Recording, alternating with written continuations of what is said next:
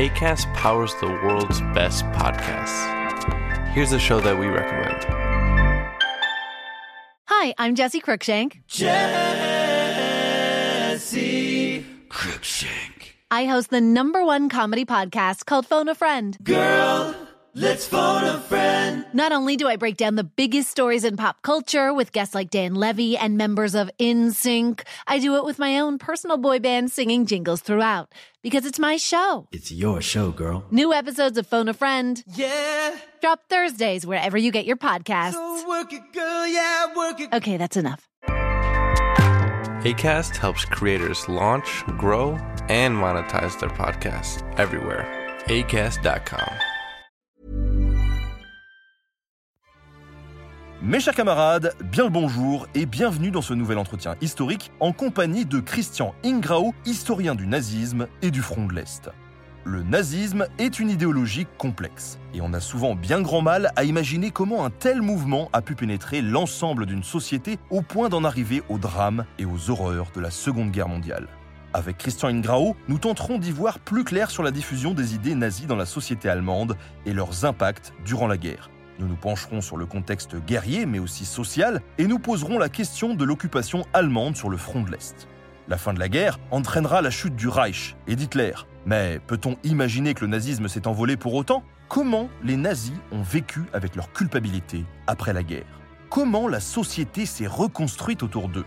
Et quelles relations les autres pays ont pu composer avec ces nombreux partisans? Des questions brûlantes, un sujet complexe et un entretien passionnant avec un historien touchant et percutant à la fois, c'est tout de suite dans Nota Bene. Bonne écoute.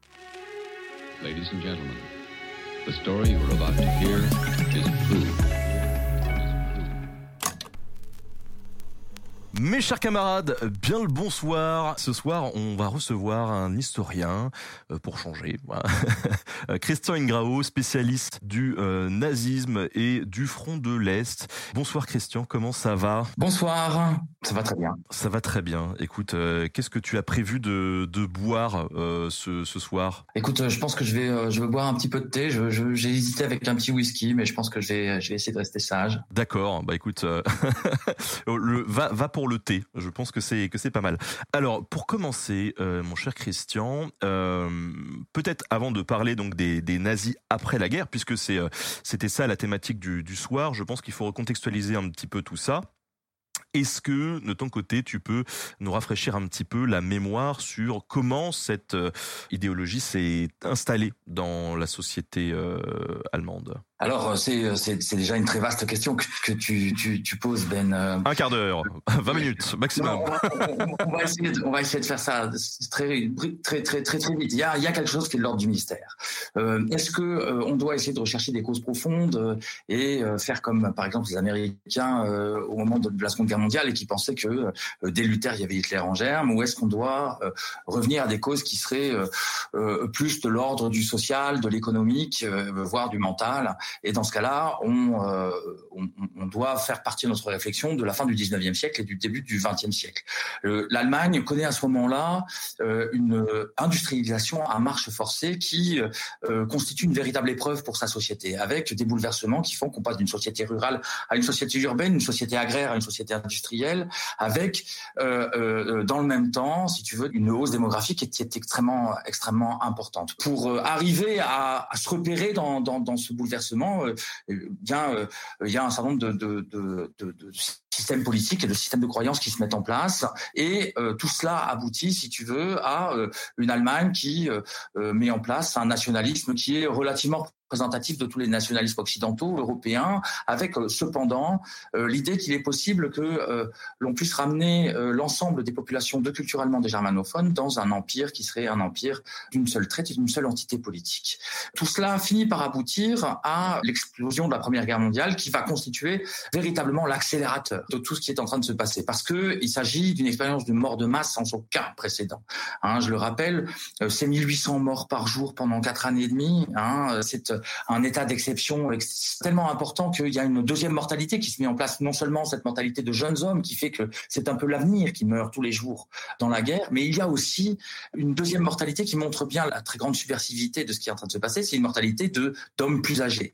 Et en fait, la seule explication qu'ont trouvé les démographes, c'est que ce sont des hommes qui, des, des pères de famille qui meurent de chagrin d'avoir envoyé leur leur fils euh, au champ de, bataille.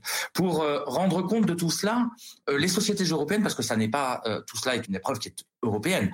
Pour rendre compte de cette de, de, tout cela, les sociétés européennes ont développé ce qu'on appelle des cultures de guerre, qui expliquent le conflit, qui en décryptent les enjeux et qui les radicalisent. Hein. En cas de victoire, eh ben cette guerre, c'est la guerre des der, c'est la guerre des c'est la guerre qui mettra fin à toute la guerre. Mais en cas de défaite, bien sûr, alors l'ennemi, hein, cette espèce d'entité ultra maligne, risque de euh, remettre en cause non seulement l'existence en tant qu'entité politique, euh, la nation, mais aussi euh, en tant qu'entité sociale, voire démographique. il y a donc une sorte d'angoisse de mort collective qui envahit les Allemands et ce d'autant, si tu veux, que cette guerre elle est marquée aussi par un blocus continentale qui fait s'effondrer l'agriculture allemande et qui fait qu'à partir de 1916-1917, on a des épisodes de disette qui se mettent en place. Et donc, imagine un petit peu, t'es père de famille, t'as un enfant de 6-7 ans, euh, maintenant, quand, quand euh, ton, ton, petit, il a la rougeole ou la rubéole, eh ben, euh, ça se passe plutôt pas mal. Et ils l'ont d'ailleurs pas parce qu'il y a un vaccin. Mais disons, dans les années 60, quand il y avait ça, eh ben, on passait la, rougeole, la rubéole, c'était quatre jours, c'était infernal, l'enfant avait de la fièvre, il maigrissait, on était très inquiets, etc., etc. Mais à la fin, il s'en sortait. En 1916, un enfant qui fait la rougeole ou la rubéole, eh ben, il y a une chance sur trois qu'il en sorte pas. Et donc, il y a pendant cette guerre une mortalité, une surmortalité de, euh, allez, euh, entre 250 et 650 000 personnes qui sont essentiellement des femmes, des enfants et des vieillards. Et donc, quand tu dis à un Allemand de 1914-1918 qu'il est en train de vivre une guerre totale, il te répond évidemment, bien sûr que c'est une guerre totale, ces gens veulent notre mort et ils font la guerre à nos femmes et à nos enfants. Euh, en 1918, au moment où, euh, où, où, se met en place la, fin de la guerre, eh bien euh, là où les Français, ben, ils ont connu la victoire et donc ils rentrent à la maison en passant par la case, la case caserne, eh bien les Allemands, ça n'est pas le cas. Euh, les Allemands, non seulement euh, les armées euh, rentrent dans le plus total désordre en laissant simplement leurs armes lourdes sur le champ de bataille et en, ramenant avec eux entre 3,5 et 6 millions d'armes individuelles, fusils, pistolets mitrailleurs, pistolets, haches, etc., etc. Donc ces armées rentrent avec des armes et donc les, les diffusent les armes dans le, dans le corps social et dans le même temps, si tu veux, se met en place une sorte de méta-guerre civile qui dure de 1918 à 1924. Et donc, au moment où, euh, après avoir entendu pendant quatre ans que de cette guerre allait se jouer le destin de la germanité et que en cas de défaite viendrait une ère de ténèbres dans laquelle la sécurité physique et démographique de l'Allemagne serait remise en jeu, et ben c'est ce qui s'est passé. Le nazisme, c'est un système de désangoissement qui explique aux gens pourquoi est-ce qu'ils ont perdu la Première Guerre mondiale. Le nazisme est un déterminisme racial, c'est-à-dire que quand tu crois au nazisme, eh ben, tout devient racial l'apparence des gens euh, en face de euh, en face de toi euh, devient raciale. Hein. les races, elles désignent des, ce qu'on appelle des phénotypes, c'est-à-dire des apparences extérieures. Hein. Les nordiques sont grands, blonds, dolicocéphales, le nez fin et aquilin, etc., etc. Dès que la peau n'est plus blanche et pâle, eh bien, on descend dans l'échelle raciale. L'histoire devient le grand récit de, de, du combat racial, hein, qui a commencé sous l'homme de Cro-Magnon, alors ignatien, et qui, bien sûr, s'est poursuivi jusqu'à la Première Guerre mondiale. Et, bien sûr, soi-même, on est un maillon dans une chaîne raciale qui commence à ses ancêtres et qui englobe ceux qui vont devenir. Et cette euh, explication, ce déterminisme racial, eh ben, il donne du sens à tout ça. La guerre, elle a été perdue. Pourquoi? Pour les Allemands? Eh bien, tout simplement parce que il y avait un ennemi, que cet ennemi, il avait une unité cachée. Cette unité cachée, elle était raciale et euh, ce que les nazis, ce que les Allemands, pardon, combattaient à ce moment-là, n'était pas seulement l'entente, n'était pas seulement des Britanniques, des Français et des Russes qui étaient alliés. Il y avait derrière ces nations apparemment liguées contre l'Allemagne, hein, ce monde d'ennemis. Il y avait un seul et même ennemi qui était un ennemi racial, c'est l'ennemi juif, qui est représenté par deux espèces. D'un côté, l'ennemi euh, plutocrate, l'ennemi riche, l'ennemi euh, capitaliste, hein, qui est celui qu'on trouve à Wall Street hein, et à la City londonienne, et puis de l'autre, le second ennemi, l'ennemi judéo-bolchevique. Hein. Mais derrière eux, il y a une unité raciale. En gros, ce que je qu'on peut dire, c'est que le déterminisme racial fait en fait de tout cela un immense complot qui vise à éliminer l'Allemagne. Mais si on prend le nazisme que comme ça, on on comprend pas tout. Et on peut pas comprendre notamment pourquoi est-ce que euh, c'est une euh, une idéologie aussi euh, attractive. En effet, le nazisme c'est pas simplement un déterminisme racial, c'est aussi un projet de refondation sociobiologique. Il y a quelque chose d'utopique derrière tout ça. Ce que Chiron explique quand ils expliquent que le monde veut la perte de l'Allemagne, ils disent aussi oui, mais nous, on va inverser cette malédiction germanique. On va créer une nouvelle société et ça, c'est fondé sur trois concepts. Le premier concept, euh, c'est le concept de Lebensraum, espace vital. On a traduit ça, mais on pourrait traduire ça par biotope. Hein, c'est un concept qui vient de, des, sciences de la vie et de la terre. Et donc l'idée c'est que bah voilà chaque espèce a un espace défini, a besoin d'un espace défini pour se développer. Et ben l'espèce allemande, la race allemande, l'ethnie allemande n'a pas assez d'espace et donc il faut qu'elle élargisse son Lebensraum. D'un autre côté, le, le, nazisme se propose de mettre en place un projet de, de refondation sociobiologique de l'Allemagne. Une nouvelle société, une nouvelle société qui sera basée sur euh, l'appartenance raciale et la qualité raciale des gens. C'est-à-dire que c'est pas euh, euh, ta naissance qui détermine ton destin, c'est ton patrimoine racial. Et les nazis disent même, si vous voulez, que ils sont une société qui sera inégale, inégale mais juste. Et troisième et dernier euh, concept, c'est le Tausendjähriges le grand Reich millénaire. C'est le jour où les nazis auront réussi à conquérir un espace et à mettre en place une nouvelle société. Alors, ça aura été une telle révolution qu'il faudra mille années pour qu'elle se mette réellement en place. Et voilà, c'est ce, c'est cette euh, capacité du nazisme à transformer l'angoisse de la mort de masse en l'attente d'une espèce d'utopie politique qui constitue la euh, très grande euh, euh, attractivité que le nazisme a pu exercer sur à peu près toutes les classes de la société, un peu moins les ouvriers que les autres, mais les paysans et puis évidemment les classes moyennes et les élites. Et donc, euh, ce que l'on observe, c'est qu'entre 1918 et 1933, eh bien, euh, euh, le nazisme essaye d'abord de prendre le pouvoir par le putsch, hein, et puis bah, ça de 1924, et puis ça se termine très mal parce que ces gens savent pas faire, tout simplement. Hein. Il y a un amateurisme dans ce putsch qui est assez, qui est, au fond assez drôle. Enfin, il, il, menace des gens avec un flingue, et puis il les laisse partir juste derrière. Qu'est-ce qu'ils font les gens? Ben, Ils appellent la police, et puis tout se passe mal. Mais à partir de 1925-1926, au moment où le nazisme, le, le NSDAP recommence à, avoir pignon sur rue, ils décident qu'ils vont tuer la démocratie avec ses propres armes. Et après la crise de 1929, eh ben ça marche. C'est-à-dire que les nazis disent, bah écoutez, euh, vous pensez qu'on a tout essayé contre la crise? Non, on n'a pas tout essayé. Essayez-nous nous. Et à partir de là, les victoires euh, électorales sont foudroyantes. Hein. Entre 1928, euh, le parti doit être en 1928, le parti doit être à 2,32% des voix. En 1932, ils en sont à 38-39%, multiplication par 18 en 4 ans. Et donc, euh, c'est juste monstrueux. Et donc, à partir de ce moment-là, la droite classique se dit, bon, ces gens sont des blaireaux, ils ont bien montré ce qu'ils étaient. Euh, euh, ils sont, euh, ils ont la SA qui, qui, qui, qui, qui, met le désordre dans la rue, mais ils sont incapables de, de, gouverner. On va les prendre avec nous, on va les manipuler, on va les cornériser, exactement. Et comme ça, on va pouvoir continuer à gouverner comme si de rien n'était. Et ils font ça le 30 janvier 1933. Ils nomment Hitler comme chancelier, mais à partir de ce moment-là, c'est l'escalade révolutionnaire. Et en un an et demi, les nazis prennent l'ensemble des pouvoirs. Et ensuite, il va y avoir une sorte de d'escalade, de montée en tension progressive jusqu'à 39, où on va euh, remilitariser le pays et le préparer finalement à cette expansion euh, pour pouvoir s'épanouir en tant qu'ethnie ce qui se passe, c'est qu'il y a une espèce de première phase de 1933 à juin 1934 qui est une phase totalement révolutionnaire où il y a, euh, y a un événement par jour et, chacun des événements va toujours dans le même sens, c'est-à-dire euh, euh la société euh, a de moins en moins de moyens d'expression, les forces de la société civile sont neutralisées les unes après les autres, et puis à partir de, juin 1934, tu as une sorte de plateau de tranquillité qui se met en place avec bien sûr des mesures qui se mettent en qui se mettent en place, qui consistent à exclure les juifs, les sociodémocrates euh, puis euh, à faire la même chose avec la délinquance, etc., etc.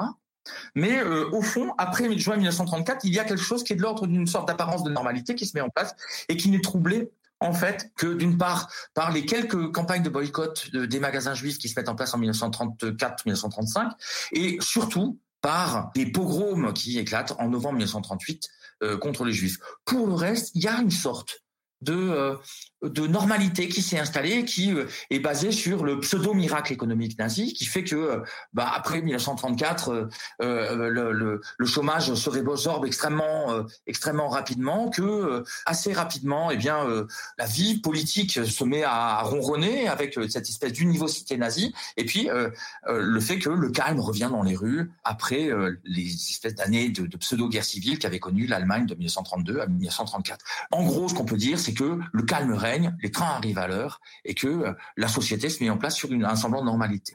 Au plan extérieur maintenant, à partir de 1935, les nazis mettent en place de façon euh, à la fois opportuniste et méthodique euh, tout un ensemble de choses pour éliminer les unes après les autres les conséquences du traité de Versailles et du règlement de la paix de 1914-1918 et ils mettent en place en même temps un modèle d'économie qui est fondé sur euh, des choix qui ont pour corollaire un de vouloir l'autarcie, c'est-à-dire euh, l'autonomie économique et l'isolationnisme allemand, et de l'autre une priorité donnée de façon fondamentale au réarmement, ce qui se, se passe de façon euh, relativement importante à partir de 1900, 1937-1938. Alors, on va pas refaire euh, toute la Seconde Guerre mondiale, ça nous prendrait beaucoup de temps. Et c'est pas le sujet du jour. Quoi qu'il en soit, peut-être qu'on peut revenir un petit peu sur euh, l'occupation pendant la, Seconde Guerre mondiale. Et d'ailleurs, quel est le point de vue des Allemands sur l'occupation des terres étrangères, on va dire, pendant la Seconde Guerre mondiale? Et est-ce que cette occupation, elle a été la même en Europe de l'Ouest et sur le front de l'Est? Puisque là, c'est ta spécialité, le front de l'Est. Euh, on s'imagine que ça peut être légèrement différent. Ah oui, c'est extrêmement différent. Euh, il y a d'abord euh, tout ça commence, enfin tout ça est une sorte de crescendo. Hein. Tout ça commence par euh, en 1938 euh, l'Anschluss, c'est-à-dire là, appelons ça une sorte de réunification Hein, qui s'opère entre euh, l'Allemagne euh, des frontières de 1937, hein, l'Allemagne de l'Allemagne du, traité de Versailles, et, l'Autriche germanophone qui euh, a résulté des traités de la banlieue parisienne. Ici, les nazis disent bah écoutez, vous nous avez pas laissé faire le truc en 1918, et pourtant le droit des peuples à disposer d'eux-mêmes faisait que les Autrichiens nous avaient, avaient demandé à être réunis avec nous, et vous n'avez pas laissé faire. On est simplement en train de de, de, de rendre les choses euh, à peu près normales. Puis viennent un certain nombre d'annexions. Euh, d'abord les Sudètes, qui sont aussi des, des, régions qui sont à majorité relative euh, germanophone, puis le reste de la Tchécoslovaquie. Alors là, ça reste compliqué, ça devient compliqué parce que ça ne sont plus des le prétexte nazi qui est de réunifier des, des, des régions de langue allemande ne, ne, ne, joue plus et donc à partir de ce moment-là il y a quelque chose qui change et qui fait qu'on a affaire à une vraie occupation.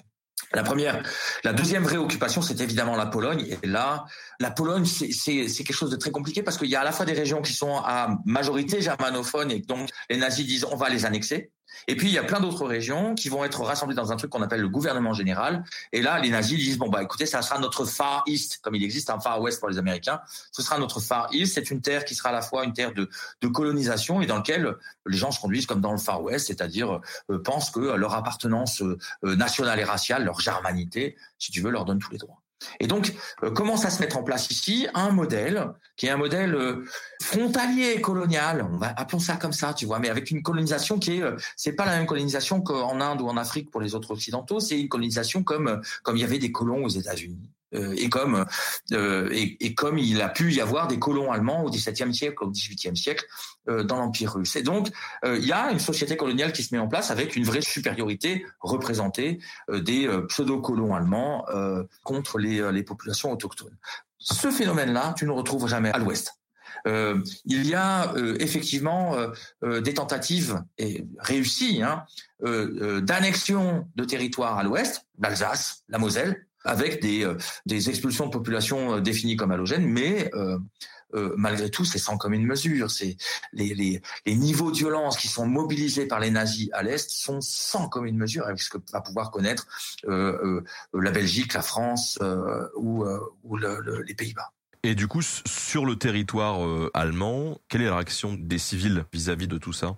D'abord, c'est très compliqué de le savoir. Ça, c'est une première chose, parce que euh, bah parce que c'est le régime nazi euh, est un des régimes les plus coercitifs qui soit, et donc euh, t'as vraiment pas intérêt à dire ouais, écoute, je trouve pas ça très Charlie de d'envahir la Pologne. Et tu finis euh, assez rapidement, non pas dans un camp de concentration, mais d'abord dans un commissariat où tu prends des gifles et ça t'apprend la vie.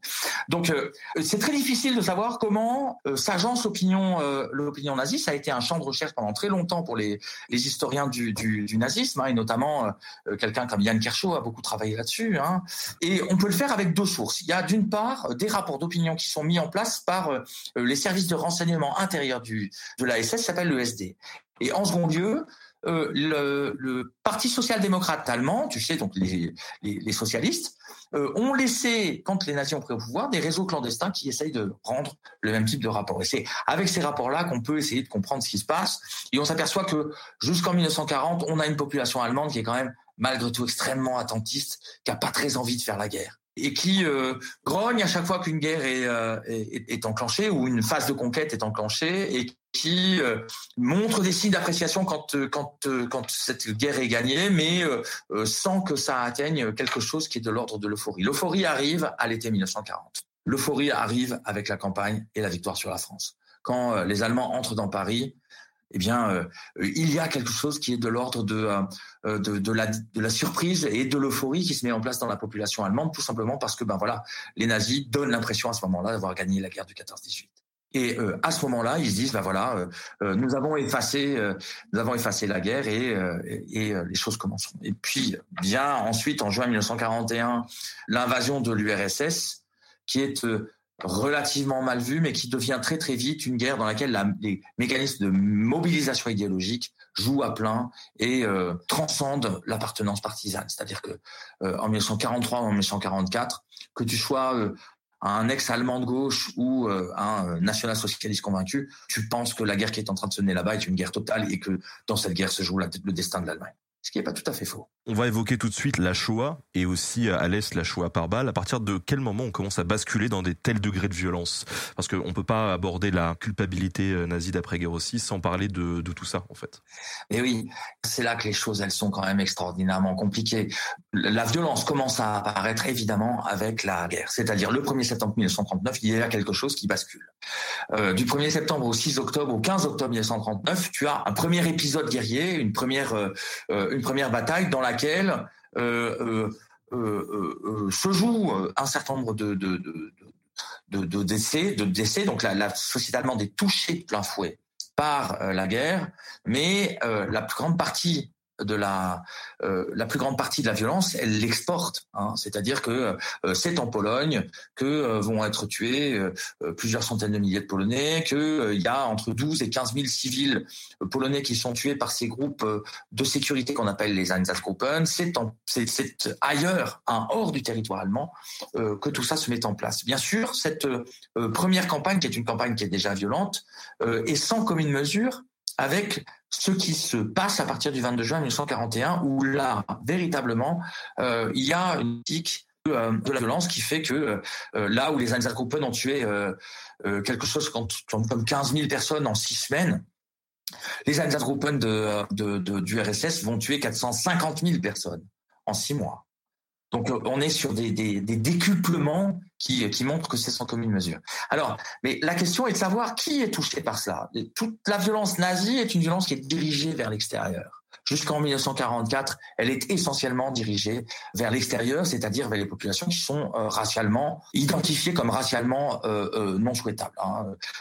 les juifs, les sociétés rurales russes et polonaises, etc., etc. Et donc on s'aperçoit qu'on a un crescendo de violence qui se met en place et qui connaît des sauts de cliquet euh, de façon extrêmement importante. Le 22 juin 1941 est une date qui est ici extrêmement importante parce que d'une part, les nazis mettent d'abord en place une agression tous azimuts contre les civils de la frange occidentale de l'Union soviétique, juifs en premier lieu, mais pas seulement. À partir de septembre 1941, on s'aperçoit que euh, on a euh, plusieurs mouvements. D'un côté, une vague exterminatrice exhaustive qui est censée toucher les communautés juives de l'Union soviétique. À partir de ce moment-là, il y a des normes énorme, gigantesque massacre, comme celui de Babillard, 33 771 personnes qui sont tuées en deux jours, hein, les 29 et 30 euh, euh, septembre 1941. Et dans le même temps, tu as euh, un premier massacre planifié, qui est celui des prisonniers de guerre soviétiques. Je rappelle que entre l'été 1941 et, on va dire, février-mars 1942, ce sont 2 500 000 prisonniers de guerre soviétiques qui sont qui sont euh, condamnés à mourir de faim dans euh, les enclos, euh, les enclos allemands. Et donc, je pense que la bonne métaphore pour essayer de le montrer, c'est la masse critique atomique. Hein. C'est, ça fonctionne comme une bombe atomique, et on a une espèce de crescendo de violence qui est comme ça, qui devient absolument incontrôlé et qui fait que les nazis tuent de plus en plus à partir de ce premier, de ce deuxième semestre 1941. Et comment tu expliques que ces hommes-là, les soldats allemands, acceptent cette violence et puissent céder de plus en plus à cette violence Alors, la première chose qu'il faut bien comprendre, je pense, c'est que euh, il n'y a pas encore de consensus sur ces questions-là. C'est-à-dire que les historiens sont pas toujours d'accord euh, sur toutes ces questions. D'une part, parce que euh, les sources qui nous permettent de le travailler sont des sources qui sont très différentes. On a d'un côté des sources étatiques, hein, euh, avec même si on travaille à 90 à 95 de pertes quand on est sur des sources nazies, hein, il faut il faut pas se mettre de pots de saucisson sur les yeux. On a d'un côté ces sources-là qui nous donnent une vision assez rationnelle de tout ça, qui nous montrent par exemple les politiques de lutte contre les partisans comme des politiques de prédation des biens et des hommes dans Biélorussie. Et donc, tu t'aperçois qu'à ce moment-là, à partir de, janvier 1942, d'un côté, ils font les, nazis euh, annihilent des dizaines et des centaines de villages euh, pour priver les partisans de, de des pseudo-partisans, parce qu'il n'y en a pas beaucoup à cette époque-là, mais pour priver les partisans de, de, de bases de ravitaillement. Et dans le même temps, rationnellement, ils prennent ce qu'ils peuvent prendre pour pouvoir nourrir leur propre effort de guerre. Il ne reste pas moins que euh, ça, c'est une vision dans les archives les archives allemandes. Mais quand on regarde les archives judiciaires, et qui cette fois-ci sont celles qui sont faites euh, avec euh, euh, des soldats qui ont été rattrapés ou des témoins et des victimes russes, eh ben, à chaque fois, ce qu'on voit, c'est des villages dans lesquels on met les, les habitants dans des granges et on les brûle. Et, et donc, tu vois bien, c'est compliqué de, de, voir tout ça parce que quand euh, euh, quand on regarde les, discours des gens, on, on, on a l'impression que euh, on a affaire au fond à, à, un, à, à, un peuple qui a mis en place une guerre impérialiste, mais qui au fond à partir d'un certain moment ne fait que se défendre. Et puis à partir d'un autre moment, eh ben on s'aperçoit qu'il y a des centaines de milliers de gens qui ont participé à ce massacre et que si on peut pas parler de folk c'est-à-dire de, de peuple de criminels, il n'en reste pas moins que euh, l'implication euh, des forces allemandes, c'est-à-dire de centaines de milliers d'hommes entre 20 et 50 ans, euh, est extrêmement importante. À partir du moment où on a posé des questions dans, cette, dans, dans cet ordre-là, eh ben, il faut qu'on cherche les facteurs qui font qu'on mobilise les gens et qui font que, eh ben, euh, tu vois, Christopher Browning, il l'a bien montré. Tu vois, les, les hommes de ce 101e bataillon qu'il a étudié sont, euh, c'est des gens de mon, tu vois, d'à peu près de mon âge, 40, 50 ans, donc euh, euh, qui ont été syndicalistes, qui sont des dockers, donc qui ont une socialisation plutôt à gauche, sociodémocrate ou communiste, et qui se retrouvent à éliminer euh, d'une balle dans la tête des juifs. Comment est-ce qu'on explique que euh, euh, tout ça ne soit pas uniquement de l'ordre du, politique, mais de l'ordre de l'existentiel. Eh bien, c'est ce que on essaye de faire avec en, mettant en place une histoire sociale et culturelle de ces bourreaux et en essayant de montrer que, ben voilà, les questions de les questions de racisme et d'antisémitisme, elles transcendent l'appartenance politique et euh, elles ne sont pas liées simplement à des questions d'endoctrinement. Les gens sont actifs dans le processus, s'approprient l'air du temps, les idées, les angoisses, les émotions et même si ils sont aussi soumis à des systèmes de contraintes qui sont parmi les plus euh, importants au monde, eh bien, euh, euh, ils consentent dans une certaine mesure à tout cela. Quand tu nous parles de cette violence, comment est-ce que ces soldats qui sont retournés à la vie civile après la guerre ont pu l'assumer? Comment est-ce qu'ils ont pu vivre avec? Comment est-ce qu'ils ont pu l'expliquer éventuellement à leurs enfants? Est-ce qu'ils l'assumaient toujours? Est-ce qu'ils se sont rendus compte collectivement de ce qu'ils avaient fait? Comment individuellement on peut se reconstruire aussi après ça? C'est beaucoup de questions. C'est beaucoup de questions et c'est des questions qui sont, euh, c'est des questions qui ont une résonance tellement forte, tu vois, euh, euh, à l'heure actuelle, parce que les questions que tu viens de poser, on peut les poser à l'Amérique des, années 2000, tu vois. comment est-ce qu'on peut comprendre la crise que traversent les États-Unis avec Trump, etc., etc., sans prendre en compte le fait qu'on a plusieurs centaines de milliers de vétérans qui ont été faire la guerre en Afghanistan, en Irak, etc., etc., qui ont euh, trempé à d'autres niveaux évidemment dans l'agression contre les civils, mais qui et qui sont rentrés et et qui savent pas quoi faire de cette violence. Eh bien, justement, on n'est pas dans la même situation en Allemagne, euh, euh, en Allemagne après 1945, et c'est peut-être une des choses qu'il faut essayer de comprendre, c'est-à-dire que au fond, comme je te le disais, il y a une espèce de tornade de violence qui saisit l'Allemagne entre 1941 et euh, juin 1945, juste après la capitulation, et puis après c'est terminé. Après c'est terminé, bien sûr, quand encore une fois on reprend ces archives judiciaires qui qui, qui nous servent à, à appréhender d'une part l'expérience de guerre individuelle des soldats allemands et de l'autre les stratégies de défense et de culpabilité qu'ils ont mis en place après la guerre, on s'aperçoit que tout ça laisse de la trace que ces traces, elles, euh, elles apparaissent parfois au grand jour, mais très souvent de façon souterraine. Parfois, tu te retrouves avec euh, la femme d'un de ces hommes qui euh, vient témoigner devant le magistrat en disant ah écoutez, je suis bien content que vous le fassiez parler parce que il était insupportable depuis son retour, il fait des cauchemars, il boit, il nous tape dessus et et voilà, c'est très bien qu'on puisse parler de tout ça. On a ces témoignages-là. Évidemment, le témoignage que je suis en train de te citer, c'est un parmi des milliers et les milliers, la plupart du temps, euh, les milliers, c'est non, non, j'y étais pas, non, non, je euh, je me rappelle pas, oui, j'ai assisté à ça, etc., etc. Les gens ne disent pas leur culpabilité. Mais euh, on s'aperçoit bien que elle est relativement petite et que ce non-dit se migre, navigue dans la société allemande. Et par exemple, on est tous persuadés, tous les historiens désormais de, l'Allemagne sont persuadés que tu ne comprends pas la crise du euh, mouvement étudiant des années 60 et euh, le terrorisme de la fraction armée rouge si tu ne reviens pas à ce passé, euh, à ce passé que qu'on ne faisait pas passer, à cette amnestie froide hein, qui a été celle des amnisties et d'amnésie hein, de, froide qui a été celle des de, de, de, l'Allemagne d'Adenauer des années des années 50. Hein. Au fond, ce que demande euh, la fraction armée rouge, c'est euh, quelle est cette société dans laquelle nous vivons, quelle est cette société qui euh, nous semble être une société de de de de, faux semblants, un un, un, un on dit en allemand. Hafentheater, c'est un théâtre de singes, c'est un, un, théâtre d'ombre dans lequel euh, les nazis n'ont pas euh, n'ont pas disparu et, euh, et, et, sur laquelle on ne peut pas construire une vraie démocratie. Et ça, c'est effectivement un des avatars de la gestion de la culpabilité par les Allemands. Juste de, de cacher la poussière sous le tapis? Il y a eu cette tentative-là, oui, c'est clair. Il y a deux choses à voir. La première chose, c'est que euh, c'est pas eux qui ont essayé de cacher la poussière sous le tapis. Euh, c'est l'ensemble des Occidentaux. Entre 1945 et 1949, tout le monde est là en train de dire bon, on va dénazifier.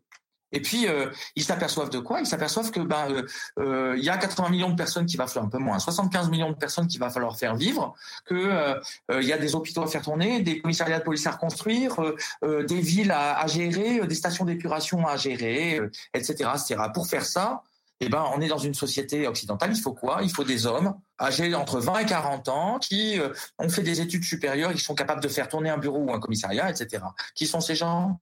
Les nazis. C'est tout simple. Et, euh, et, donc les, les euh, bon an mal an, même s'il y a des différences entre les, quatre alliés, euh, les gens choisissent, les, quatre alliés choisissent de s'appuyer sur ce groupe de personnes pour euh, reconstruire la société. Je rappelle qu'il y a un endroit où en, en, 2003 les Américains ont décidé de faire un choix radicalement différent, c'est l'Irak.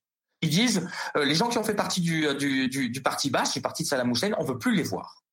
Cinq ans plus tard, Al-Qaïda euh, et Daesh sont en route. En Allemagne, ça s'est pas passé comme ça parce que il y a eu une sorte de, de, choix qui a été opéré par tout le monde et de façon silencieuse de réassocier les élites euh, fonctionnelles euh, du Troisième Reich à la reconstruction de l'Allemagne.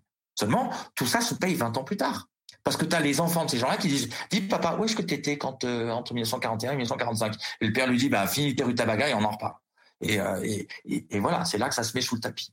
Et donc, c'est parce que euh, la reconstruction s'est mise en place de cette façon-là que, euh, euh, en effet, la question de la culpabilité est peut-être moins bien gérée. Mais tout ça est compliqué parce que, d'un autre côté, à partir de 1960, la deuxième génération des Allemands, la génération de ceux qui soit étaient de très jeunes enfants pendant la Seconde Guerre mondiale, soit qui sont nés après, arrivent aux manettes euh, les gens font leurs études, deviennent juristes, et puis bah, tu as toute une génération de, jeunes procureurs et de jeunes avocats qui euh, disent bon bah écoutez maintenant on aimerait bien savoir hein.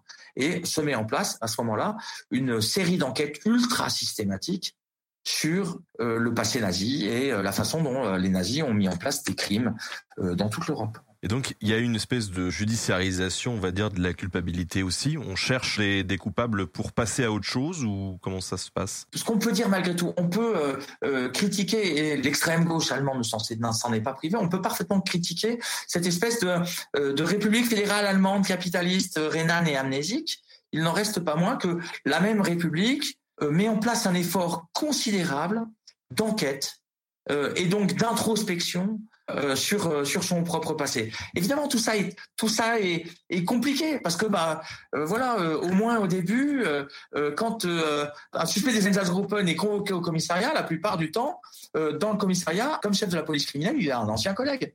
Et donc souvent, il a été prévenu avant, il a préparé les questions, au moins pour le premier interrogatoire. Bien sûr que tout ça est, est un peu compliqué. Euh, il n'en reste pas moins que, euh, ben voilà, il y a euh, à Ludwigsburg, hein, dans, une des annexes des archives fédérales allemandes, il y a des dizaines de millions de pages d'interrogatoires d'anciens nazis pour essayer de mettre en place des enquêtes systématiques sur les crimes qui ont été commis pendant pendant les années de 1939, 1933, 1945 des enquêtes qui ont pour euh, finalité d'établir une culpabilité et de pouvoir condamner ou? Des enquêtes qui ont pour finalité de pouvoir euh, établir des culpabilités et de condamner mais avec euh, avec quand même malgré tout un twist qui, qui qui rend les choses pratiquement impossibles les les les allemands la République fédérale allemande euh, de mettre en place un raisonnement juridique qui, qui, qui condamne les choses à l'impossible. Ils disent la règle fondamentale de euh, l'institution judiciaire et la non-rétroactivité des peines. Ce qui veut dire que pour euh, enquêter et incriminer et condamner les crimes qui ont été commis par euh, les nationaux socialistes, il faut se servir du code pénal de 1937. Donc pas de crime de guerre, pas de crime contre l'humanité, juste deux incriminations possibles le meurtre et la complicité de meurtre. Donc ça c'est une première chose. Et ensuite, pour avoir un meurtre dans le, droit de 37, il faut un lieu, une date, une identité de victime et un témoin. Et donc là, tu te retrouves avec euh, euh, l'exemple de Erich Erlinger, tu vois, euh, chef de la Gestapo et du SD à Kiev. Le mec, il a 100 000 personnes au compteur. 100 000 Et tu peux prouver aucune culpabilité. Aucune. Cet homme est un, des intellectuels SS sur lesquels j'ai travaillé. Et on a des témoignages qui le montrent, vrai revolver à la main, en train de tuer des gens. Mais la plupart du temps, témoignage dit pas la date, ou dit pas le lieu, et puis de toute façon, le, euh, n'a pas l'identité de la victime. Et donc le, crime ne peut pas être prouvé et pas être constitué. Et donc, tu vois, c'est cette espèce de volonté d'irréprochabilité juridique et judiciaire qui euh, explique que euh, euh toute une partie des, choses soit restée euh, complètement non pas impunie, pas tout à fait. Il faut sortir du raisonnement que du raisonnement dans lequel la seule punition est la punition judiciaire. Une société qui a infligé euh, à une, toute une partie de ses élites, le fait euh, d'être emmerdé tout le long de sa vie, d'être convoqué au commissariat, de devoir répondre à des questions, euh, d'avoir peur que de, devoir passer dans les tribunaux, qui a gâché la vie? Alors, euh, gâcher la vie, c'est pas grand-chose par rapport à ce que ces gens avaient fait, on est bien d'accord. Et il y a encore à l'heure actuelle plusieurs dizaines, pas beaucoup, hein, mais plusieurs dizaines de procédures qui sont en cours avec des avocats qui continuent à travailler euh, euh, à travailler dans les locaux. Tu vois, moi je me rappelle, euh, j'allais travailler dans ces archives à Ludwigsburg dans les années 2000 et on était au deuxième étage et au troisième étage il y avait encore des procureurs qui étaient en train de, de chasser des de chasser des nazis et j'ai des j'ai des amis historiens qui ont financé leur thèse en, en étant chasseurs de nazis. Donc tu vois, ces gens ont vraiment essayé longtemps et beaucoup. Et c'est ce qui explique, selon toi, qu'aujourd'hui, euh, les Allemands aient une telle euh, volonté aussi, peut-être d'expier ou de montrer patte blanche en ouvrant au maximum. Tu vois, dernièrement, on a vu sur les réseaux encore euh, cette fameuse photo de la porte de Brandebourg affichée avec la, la date de la fin de la guerre, avec marqué merci dans, dans toutes les langues, tu vois. Je suis pas un spécialiste de l'Allemagne d'après-guerre, tu vois, mais il y a quelque chose, tu vois, il y a un slogan, enfin un slogan, il y a une phrase en Allemagne qui dit Besiegt und befreit c'est-à-dire que vaincu mais libéré. Et euh, euh, ils, ont, euh, il y a une conscience très très aiguë dans les deux Allemagnes de, de, ça. Mais tout ça est, est toujours toujours un peu dialectique. Tu vois, tu as d'un côté un immense effort qui a été produit pour euh, d'introspection, de, de, travail sur la culpabilité, de, de, de, de, travail sur les mœurs, etc., qui fait que euh, pendant la crise des réfugiés qu'on vient de connaître avec les horreurs qui se sont passées en Syrie, et où euh, des centaines et des centaines de milliers de gens sont venus frapper à la porte de l'Europe, comme ils l'ont fait, comme l'avaient fait les réfugiés juifs en 1938, et l'Europe s'est encore lavé les mains comme d'habitude sur ces conneries-là, eh ben, les Allemands sont les seuls à avoir dit, wir schaffen es, on va y arriver. Et ça, c'est le résultat me semble-t-il, de euh, cette espèce euh, de cette espèce d'introspection. Mais d'un autre côté, tu as aussi toute une partie de la population allemande, pas très euh, numériquement pas très nombreuse, mais qui dit ça suffit maintenant ces conneries. la culture du repentir, de la repentance et de et et de la culpabilité, il y en a ras-le-bol. Ausländer raus, les étrangers dehors et l'Allemagne aux Allemands. Tu vois. Et donc et, et, et euh, la virulence de euh, ce qu'on appelle Alternative für Deutschland, l'AVD, tu vois, c'est-à-dire la recrudescence de l'extrême droite, elle est aussi liée à ce travail d'introspection. Il y a des gens qui, euh, qui disent que maintenant ces temps-là sont révolus et qu'il faut, il faut passer à autre chose et passer à un autre agenda, un agenda évidemment de droite extrême et, et, et agressif. Oui, d'ailleurs, on a, on a le même type de discours qui se développe à, à Bâle en France, pas forcément pour les mêmes périodes, mais qui, c'est. Et, et, du coup, sur tout ce qui est euh, condamnation, finalement, il faut plus se tourner vers des enquêtes ou des tribunaux extérieurs à l'Allemagne, comme euh, il y a pu avoir avec Nuremberg ou... Écoute, je suis assez incapable de donner des chiffres. Il y a eu euh, de 1945 jusqu'à 1949, il y a des tribunaux qui fonctionnent à la fois le tribunal international de Nuremberg, des tribunaux américains qui mettent en place 12 procès subséquents euh, à Nuremberg aussi, procès euh, des ministères, de l'industrie, des Einsatzgruppen, des médecins, etc., etc. Et puis tu as dans chacune des zones des tribunaux régionaux qui poursuivent et condamnent euh, un certain nombre de gens. Il faut voir la dénazification. Hein, ce sont euh, euh, ce sont des, des, chiffres. C'est une énorme opération. Tu vois. Dans la zone d'occupation américaine, ce sont 900 000 personnes qui ont été jugées par les 545 chambres de dénazification qui sont qui sont mises en place par les Américains. Tu vois les chiffres les chiffres sont, sont, sont vraiment euh, extrêmement importants. Tu vois, euh, dans les camps d'internement, il y a 182 000, 182 000 individus qui sont enfermés entre mai 45 et janvier 47. Euh, et, et, ça, ça n'est que pour les trois zones occidentales. Tu vois. Ce que j'essaye de dire ici, c'est que euh, effectivement, ces tribunaux américains euh, internationaux américains et ces tribunaux d'occupation ont fait un énorme travail et ils ont euh, exécuté, euh, ils ont ils ont condamné à mort et exécuté un certain nombre de personnes dans la zone soviétique, me semble-t-il. Ce sont 42 000 personnes qui perdent la vie au cours du processus d'épuration. C'est pas rien, tu vois. Euh, bien sûr, euh, ce qui se passe après dans les tribunaux, euh, allemands, n'a pas la même ampleur. Il n'y a pas cette espèce de d'emprisonnement de masse et de de, de, de, filtrage véritablement que, euh, que les Américains notamment mettent en place et qui permet de euh, qui permet d'évaluer la population toute la population allemande. Il n'en reste pas moins que euh, il y a quelque chose qui est euh, extrêmement systématique et extrêmement tenace qui se met en place du côté du côté allemand. Mais j'avoue n'avoir pas les chiffres pour pour replacer les, les, le nombre de condamnations entre 1945 et, et, et, et 2010 j'avais une interrogation aussi euh, personnelle sur une question concernant la, la classe sociale. Est-ce que finalement, après la guerre, des gens qui étaient issus de, de l'élite ou de la, la bourgeoisie, qui avaient déjà un réseau, ont eu tendance à peut-être mieux s'en sortir ou expliquer ou filouter que des gens de la classe ouvrière qui n'étaient pas forcément habitués à être, euh, tu vois, au contact de gens de pouvoir ou de l'administration euh, policière ou tout ça? Je dirais que euh, la, façon dont les gens s'en sortir et, euh, dépend euh, peut-être moins de l'extraction sociale que de la date à laquelle tu te fais choper. Quand quand les, dignitaires, enfin quand les, personnes impliquées euh, se font prendre euh, très vite, hein, entre 1944 et 1946-47, les condamnations sont extrêmement rigoureuses. Euh, elles sont souvent, elles sont souvent exécutées. Hein. Les peines de mort à ce moment-là sont extrêmement souvent exécutées. À partir de 1948, la peine de mort n'est plus exécutée et les peines sont commuées extrêmement rapidement, et ce dans toutes les zones. Tout simplement parce que les Alliés font à ce moment-là le choix hein, de, de, récupérer les, euh, euh, les élites. Je dirais que euh, d'un autre côté, mécaniquement, les élites sont quand même plus exposées que les classes populaires parce que tout simplement, ce sont les gens des élites qui ont exercé les responsabilités.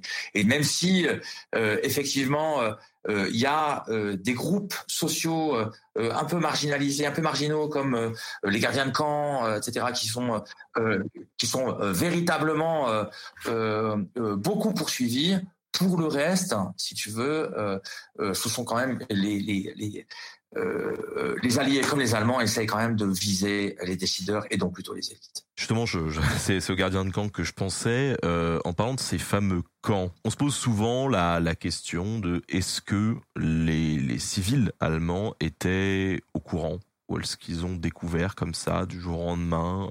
Qu'est-ce que tu en as à dire de, de ton côté, de ce que tu as pu découvrir en travaillant sur le, le sujet? On y découvre une diversité extrême on y découvre euh, d'un côté que euh, euh, les Allemands sont habitués depuis 1934 à ce qu'il y ait dans leur horizon des espaces de détention dont ils savent que ces espaces de détention échappent à la normalité judiciaire. Et que donc, tu peux très bien te retrouver dans ces espaces un peu bizarres, ces anciennes usines autour de Barbelés, et que entre 1933 et 1939, euh, quand on y fait un tour, on ressort avec de bons yeux au beurre noir, mais on ressort. Et on ressort, c'est un calcul nazi, c'est on ressort parce que ben, les nazis attendent bien que ceux qui ressortent racontent ce qui leur est arrivé aux autres et que euh, les autres aient peur et, euh, et l'affaire. Tu vois, cette, il y a une vraie porosité qui existe entre les espaces carcéraux et notamment les espaces concentrationnaires et la société d'avant-guerre. Avec l'idée qui se développe que, au fond, les gens qui vont dans les euh, qui vont dans les camps de concentration sont euh, euh, d'un côté des rouspéteurs et des fortes têtes communistes et socialistes qui n'ont pas décidé de se couler dans le moule, de l'autre des criminels que le système judiciaire d'ailleurs beaucoup trop laxiste dit la vox populi a laissé partir et en troisième lieu des pervers etc etc et donc au fond tous les gens qui passent par les systèmes concentrationnaires sont des gens qui, au fond, l'ont un peu mérité, malgré tout. C'est ce que pensent un peu les Allemands. Après 1939, euh, les camps de concentration euh, se remplissent d'autres populations, notamment de populations étrangères. Et à partir de ce moment-là, les Allemands vont euh, faire l'expérience, si tu veux, de la domination socio-raciale. Et donc, parce que les gens des camps de concentration sont envoyés à l'extérieur pour travailler et deviennent, si tu veux, une sorte de lumpen prolétariat, de prolétariat marginalisé, euh, qui pour les Allemands, pour lesquels pour les Allemands c'est normal de faire travailler euh, ces gens qui sont censés devenir les esclaves de la société allemande. Et donc, tu vois, il y a il y a, comme ça une vraie porosité qui qui se met en place et qui fait que les Allemands sont à la fois pas vraiment conscients de l'ampleur de ce qui est en train de se passer dans les camps de concentration, notamment après 1941, et, et dans le même temps, euh, qu'ils ont intériorisé le fait qu'il y avait quelque chose qui était de l'ordre de la justesse qui se mettait en place dans tout ça. Hi, I'm DeLon Grant. And I'm Francesca Ramsey, and together we host the podcast Let Me Fix It. Each week we explore something from the past, and then we pitch how to fix it for today. But forget about the past. Let's talk about the new show of the moment. DeLon, did you get a chance to watch the new Queenie trailer I sent you? How dare you send me this amazing show that took me back to every messy breakup I've ever had. Thank God I had you through my 20s. Now, you could not pay me to go back and relive those days, but thankfully, we will be living as Queenie navigates her messy 20s. The new series Queenie is now streaming on Hulu. J'aimerais quand même faire un, un, petit aparté, si tu le veux bien, pour te demander deux choses. Déjà, comment est-ce qu'on en arrive, à titre individuel, à travailler sur ces questions du nazisme et aussi plus particulièrement de la violence à l'Est? Et l'autre question que j'aimerais vraiment aborder avec toi aussi, c'est celle de l'impact que peut avoir ton travail sur toi-même, voire même sur euh, sur tes proches, parce que en vérité, euh, il y a quelques années, j'ai commencé à, à, entamer euh, certaines réflexions sur le, le métier d'historien et sur surtout ce qu'on en dit, que le grand public dit des historiens, peut-être un petit peu naïvement, c'est oui, mais de toute façon, l'historien doit se mettre à distance de ses sources. L'émotion ou l'opinion ne doit pas avoir sa place dans le travail de l'historien. Mais quand on travaille sur des épisodes ultra violents comme ça, notamment sur le front de l'Est, quand on lit tout ce que tu as pu lire, quand on voit tout ce que tu as pu voir, Comment est-ce qu'on arrive à gérer ça? Moi qui ai travaillé euh, de façon vraiment éclair sur la guerre d'Algérie et qui ai vu des, des images qui n'ont pas été diffusées à la télé, moi j'ai été hyper atteint en fait et touché par ça alors que je l'ai vécu de manière euh, très fulgurante, tu vois. Et, comment est-ce que pendant des années, toi, tu peux réussir à gérer ça? Est-ce qu'on devient pas fou en fait?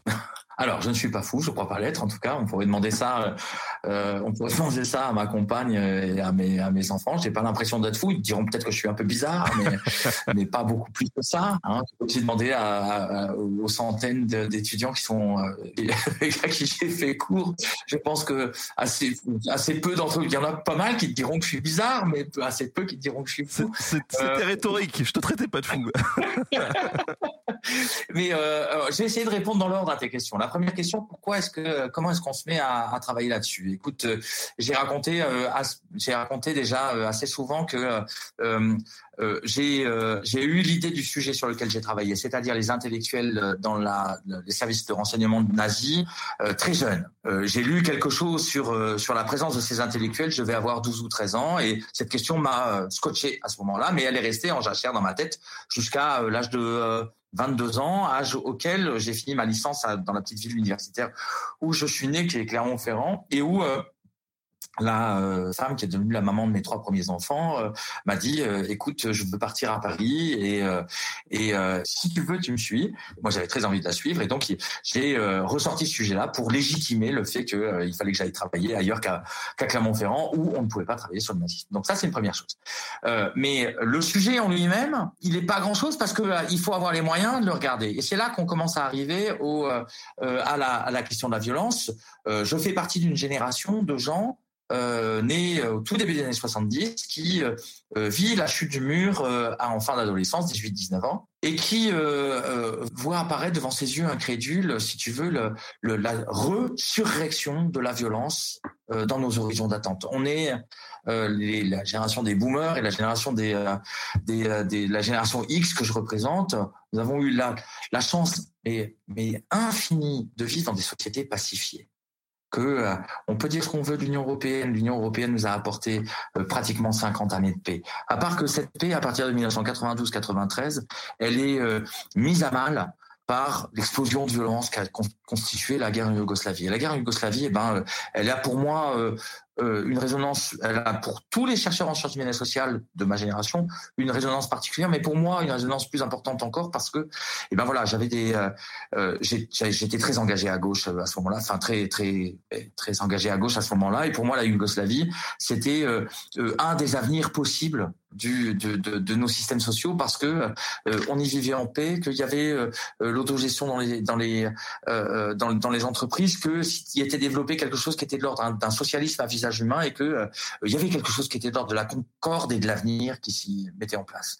Et donc, euh, euh et ben, quand tout ça a explosé, j'ai rien vu venir, rien, putain rien vu venir parce qu'alors que j'avais des amis euh, des amis yougoslaves et notamment des amis serbes et que comme un comme un idiot si tu veux bah, je me suis retrouvé complètement aveugle face à ce truc-là. Donc pour moi, ça a deux conséquences. Un, quand j'ai commencé à travailler sur ces questions-là, sur les questions de violence, eh ben euh, euh, j'avais été saisi comme génération par euh, l'explosion et la facilité de la rediffusion de la violence dans un corps social. Deux, au plan personnel et éthique, si tu veux, j'avais déjà énormément lu sur le nazisme, etc., etc. Et donc dès le début, dès le début de ma démarche d'historien, il a été hors de question de me dire que j'allais travailler sur le génocide des Juifs et sur le nazisme en essayant d'éviter le prochain génocide il était arrivé devant mes yeux, j'avais rien vu, et même au début, eh ben j'étais, je me pensais pro-yougoslave, et en fait je faisais le jeu des Serbes. Donc euh, si tu veux, s'être autant trompé à, l'origine de ma démarche, ça m'a d'une part euh, euh, permis de d'avoir une démarche avec le, moins d'ambition éthique et politique possible. C'est-à-dire que moi, je travaille, je fais de l'histoire, euh, J'en tire personnellement euh, évidemment quelque chose qui est de l'ordre d'un apprentissage civique, mais alors il faut surtout pas compter sur moi pour arriver et mettre en place des, arguments d'autorité et dire laisse petit, je connais euh, le nazisme et je vais t'expliquer ce qu'il faut faire dans les dix prochaines années. Tu vois, ça c'est un truc qui m'insupporte de façon absolument totale. Ça c'est une première chose. Deuxième chose, en, en assistant médusé à l'explosion de violence qui a été celle de la Yougoslavie et bien sûr, évidemment, un peu plus tard du Rwanda, eh bien, nous avons été incités à trouver des instruments pour euh, apprivoiser la question de la violence de guerre et des attitudes individuelles et collectives face à la violence, qui étaient des outils qui n'étaient pas utilisés par les historiens du nazisme jusqu'ici. C'est comme ça qu'on a été lire de l'anthropologie, qu'on s'est réintéressé euh, à l'histoire antique, qu'on s'est intéressé à l'histoire religieuse du XVIe et du XVIIe siècle, qu'on a été lire Denis Crouzet et qu'on a euh, compris que, euh, en étudiant au plus près des gestuels de violence, on pouvait arriver dans la tête de ceux qui l'opèrent. Donc ça, c'est si tu veux ce qui m'a, euh, euh, ce qui a guidé euh, ma démarche jusqu'à encore maintenant. Après, évidemment, là où tu, tu as parfaitement raison, c'est ce type de démarche a un coût psychique. C'est évident. Tous les historiens et toutes les historiennes que je connais et qui travaillent sur ces sujets-là, on est quelques-uns, mais on se connaît quand même un peu tous, paye un, un impôt d'âpreté, appelons ça comme ça pour être un peu joli, un impôt d'âpreté à euh, euh à cette à, cette blessure que l'on euh, s'inflige en projetant notre empathie sur ces massacres-là, car car l'opération historienne et notamment cette histoire compréhensive qu'on essaie de mettre en place et qui consiste à essayer de rentrer dans les catégories des acteurs pour essayer d'en comprendre la logique, en faisant cela, eh bien, tu t'exposes à cette blessure narcissique euh, qui a été opérée soit par le fait d'être confronté à ta propre mort imminente, soit euh, qui t'est infligée par euh, le fait d'être confronté au fait de tuer. Et donc, euh, il y a quelque chose que les, les, les, psychiatres les psychologues appellent désormais le traumatisme vicariant et qui euh, euh, constitue un des corollaires hein, de, de ce type de démarche. Il n'en reste pas moins, si tu veux, que la première chose qu'il faut voir, c'est que entre cette ombre traumatique qui constitue le, le le, corollaire de, de, de ce qu'on est en train de faire et l'expérience véritable, il y a un monde qui fait que malgré tout, nous ne sommes pas euh, à nous sommes la plupart du temps pas atteints par des, euh, par des blessures psychiques euh, fondamentales. Et deuxième chose, nous sommes tous consentants à faire ça. C'est-à-dire que pour rien au monde, je n'échangerai ma place avec une autre. Il faut aussi bien comprendre que lorsqu'on travaille sur ces sujets et à des niveaux existentiels comme cela, on euh, évidemment n'est mis en position de euh, regarder ce qu'il y a de plus laid dans euh, ce que l'on pourrait appeler la condition humaine et non pas la nature. La condition, c'est construit. Donc, de ce qu'il y a de plus laid dans la condition humaine, mais on y voit aussi ce qu'il y a de plus beau. Et ça, c'est peut-être le plus surprenant, mais euh, il n'en reste pas moins que euh, essayer de comprendre le choix fondamental que font ces jeunes parents, euh, les 29 et 30 août 1941, à Kamenets-Podolsk, de ne pas tenter le coup, de traverser ce pourtant si fin cordon de policiers qui pourrait faire qu'ils qu'ils qu'ils qu'ils tentent le coup de la survie et qu'ils ne font pas pour pas abandonner leurs enfants eh bien, il y a de la beauté dans ce geste-là. Il y a de la beauté dans ce choix-là. Et euh, je me considère comme chanceux d'avoir de l'opportunité euh, de pouvoir essayer de, ne serait-ce que de le faire éclater au grand jour et d'essayer de le comprendre. T'as pensé à faire du théâtre un jour? Parce que vraiment tu me, tu me provoques des choses là. Je propose de passer aux questions parce qu'on a beaucoup de questions, comme je disais tout à l'heure. Ça fait déjà une heure qu'on est ensemble et en vrai, je pourrais t'écouter longtemps. Euh, donc, première question euh, de Avec la main gauche, qui dit quand j'étais en RDA entre 79 et 88, j'étais surprise de la façon dont la culpabilité était évacuée. Les nazis euh, étaient tous de la RFA et en RDA, en RDA, il y avait que des anti-nazis. Est-ce que tu partages cette impression-là, aussi? Bah, Ça, c'était le discours total et absolu de la RDA de cette époque-là. C'est-à-dire que la RDA mettait en place un discours qui était euh, effectivement euh, euh, nous sommes la patrie de l'antifascisme et de l'autre côté la RDA est, un, pays qui n'a pas fait son son et qui donc est une espèce de, nid de, de nazis. Puis quand tu vas travailler dans les archives de, RDA, tu t'aperçois très discrètement la Stasi, hein, la, la, police politique nazie, faisait la chasse aux quelques nazis qu'elle arrivait à trouver et que jusqu'en 1985, elle condamne à mort et exécute des anciens nazis. Et donc, euh, euh, malgré tout, les, les Est-Allemands euh, étaient parfaitement conscients du fait qu'en leur sein, il restait aussi, malgré tout, des nazis. Mais la plupart du temps, ils les exonéraient en disant qu'il y avait quelque chose qui était de l'ordre de la contrainte à l'adhésion, ou alors ils les euh, il, les, il les pourchassait et sans aucune pitié les condamnait à de très très lourdes peines, notamment jusqu'à je dis jusqu'en 1986 à la peine de mort avec exécution. Ouais, c'est tard. Moi, je, je suis dans 88. c'est ouais, c'est tard. On a euh, Paul The Polo qui nous demande si pendant la guerre, on a des sources, nous parlons de soldats allemands qui auraient refusé de participer à certains actes. C'est une très très bonne question. On a euh, alors la première chose qu'il faut dire, c'est que il y a quelque chose comme 20 000 ou 30 000, peut-être entre 20 et 30 000 soldats qui ont été exécutés par les institutions judiciaires militaires de la Wehrmacht pour refus d'obéissance ou pour désertion, etc., Il n'en reste pas moins que dans euh, aucun des cas qui a été relevé par les historiens, il s'agissait euh, du refus du refus d'exaction contre des civils ou euh, d'exactions génocidaires. Hein. ce dont on s'aperçoit quand on travaille par contre sur ces exactions civiles et génocidaires, c'est que les refus peuvent exister. Tel soldat ou tel membre d'une groupe peut dire aujourd'hui je veux pas tuer d'enfants. Mais il n'est pas en train de nous dire qu'il veut pas tuer d'enfants en général. Il est en train de dire aujourd'hui je le fais pas. Ou alors, quand il le dit en général, je veux pas tuer d'enfants, le, le, le, ce qui est, euh, ce qui est sous-entendu, c'est que les femmes et les hommes, il est d'accord, les adultes, il est d'accord. Et donc, on s'aperçoit qu'on a des rapports qui sont transitionnels et qui font que euh, même quand on en arrive à discerner un certain nombre de refus euh, qui sont qui sont exprimés, ce sont des refus, des refus qui sont la plupart du temps contextualisés et locaux. Il n'y a pas, à ma connaissance, je n'ai jamais vu de euh, refus socialement identifié qui soit de l'ordre moral ou idéologique, où quelqu'un dit ce que nous sommes en train de faire n'est pas bien.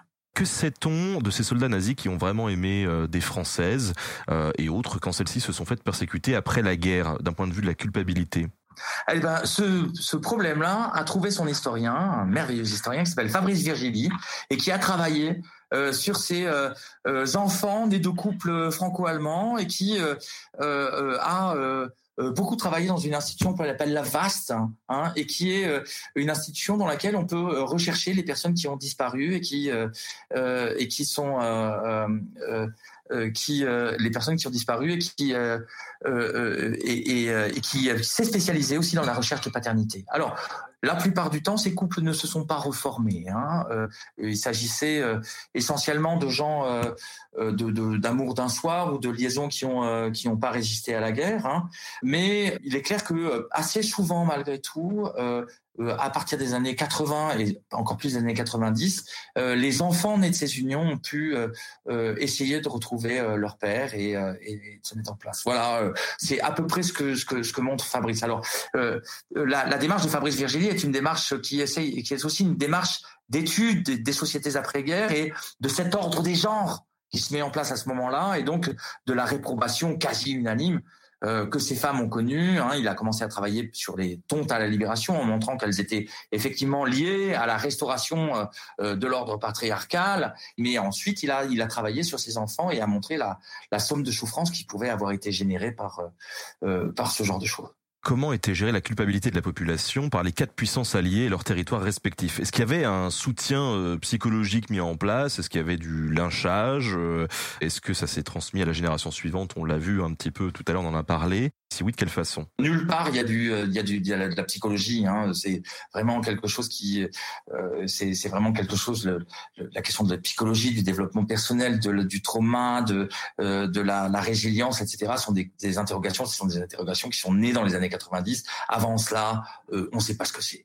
Donc, les opérations que mettent en place les, occupants pour cette question de la, culpabilité, elles oscillent entre un impératif moral de justice qui dit des crimes monstrueux se sont commis, il faut les sanctionner, et de l'autre, un impératif social et fonctionnel qui dit, bah, on a une société, on va pas tuer tous ces gens, il faut qu'elle fonctionne, on a besoin euh, des cadres pour les faire fonctionner. Et donc, entre les deux, il y a une espèce de louvoiement qui fait que euh, on a à la fois des opérations, d'immenses opérations d'internement euh, des hommes pour essayer de, les juger et de mettre en place la, la, la, une évaluation de leur culpabilité, et puis de l'autre, ce qu'on appelle, ce que ce que ce qu'un qu'un historien qui s'appelle Jäger appelle une amnistie froide, amnistie froide, euh, euh, s'est mise en place. Et donc entre les deux, si tu veux, il y a quelque chose qui est une sorte de via média qui a, qui a, qui a, qui a à la fois euh, fonctionné de façon euh, assez brillante parce que ben voilà euh, l'Allemagne 40 ans plus tard est là cinquième puissance économique quatrième puissance économique mondiale et réussi à mettre en place et d'un autre côté c'est un canard boiteux parce que on voit bien que pendant des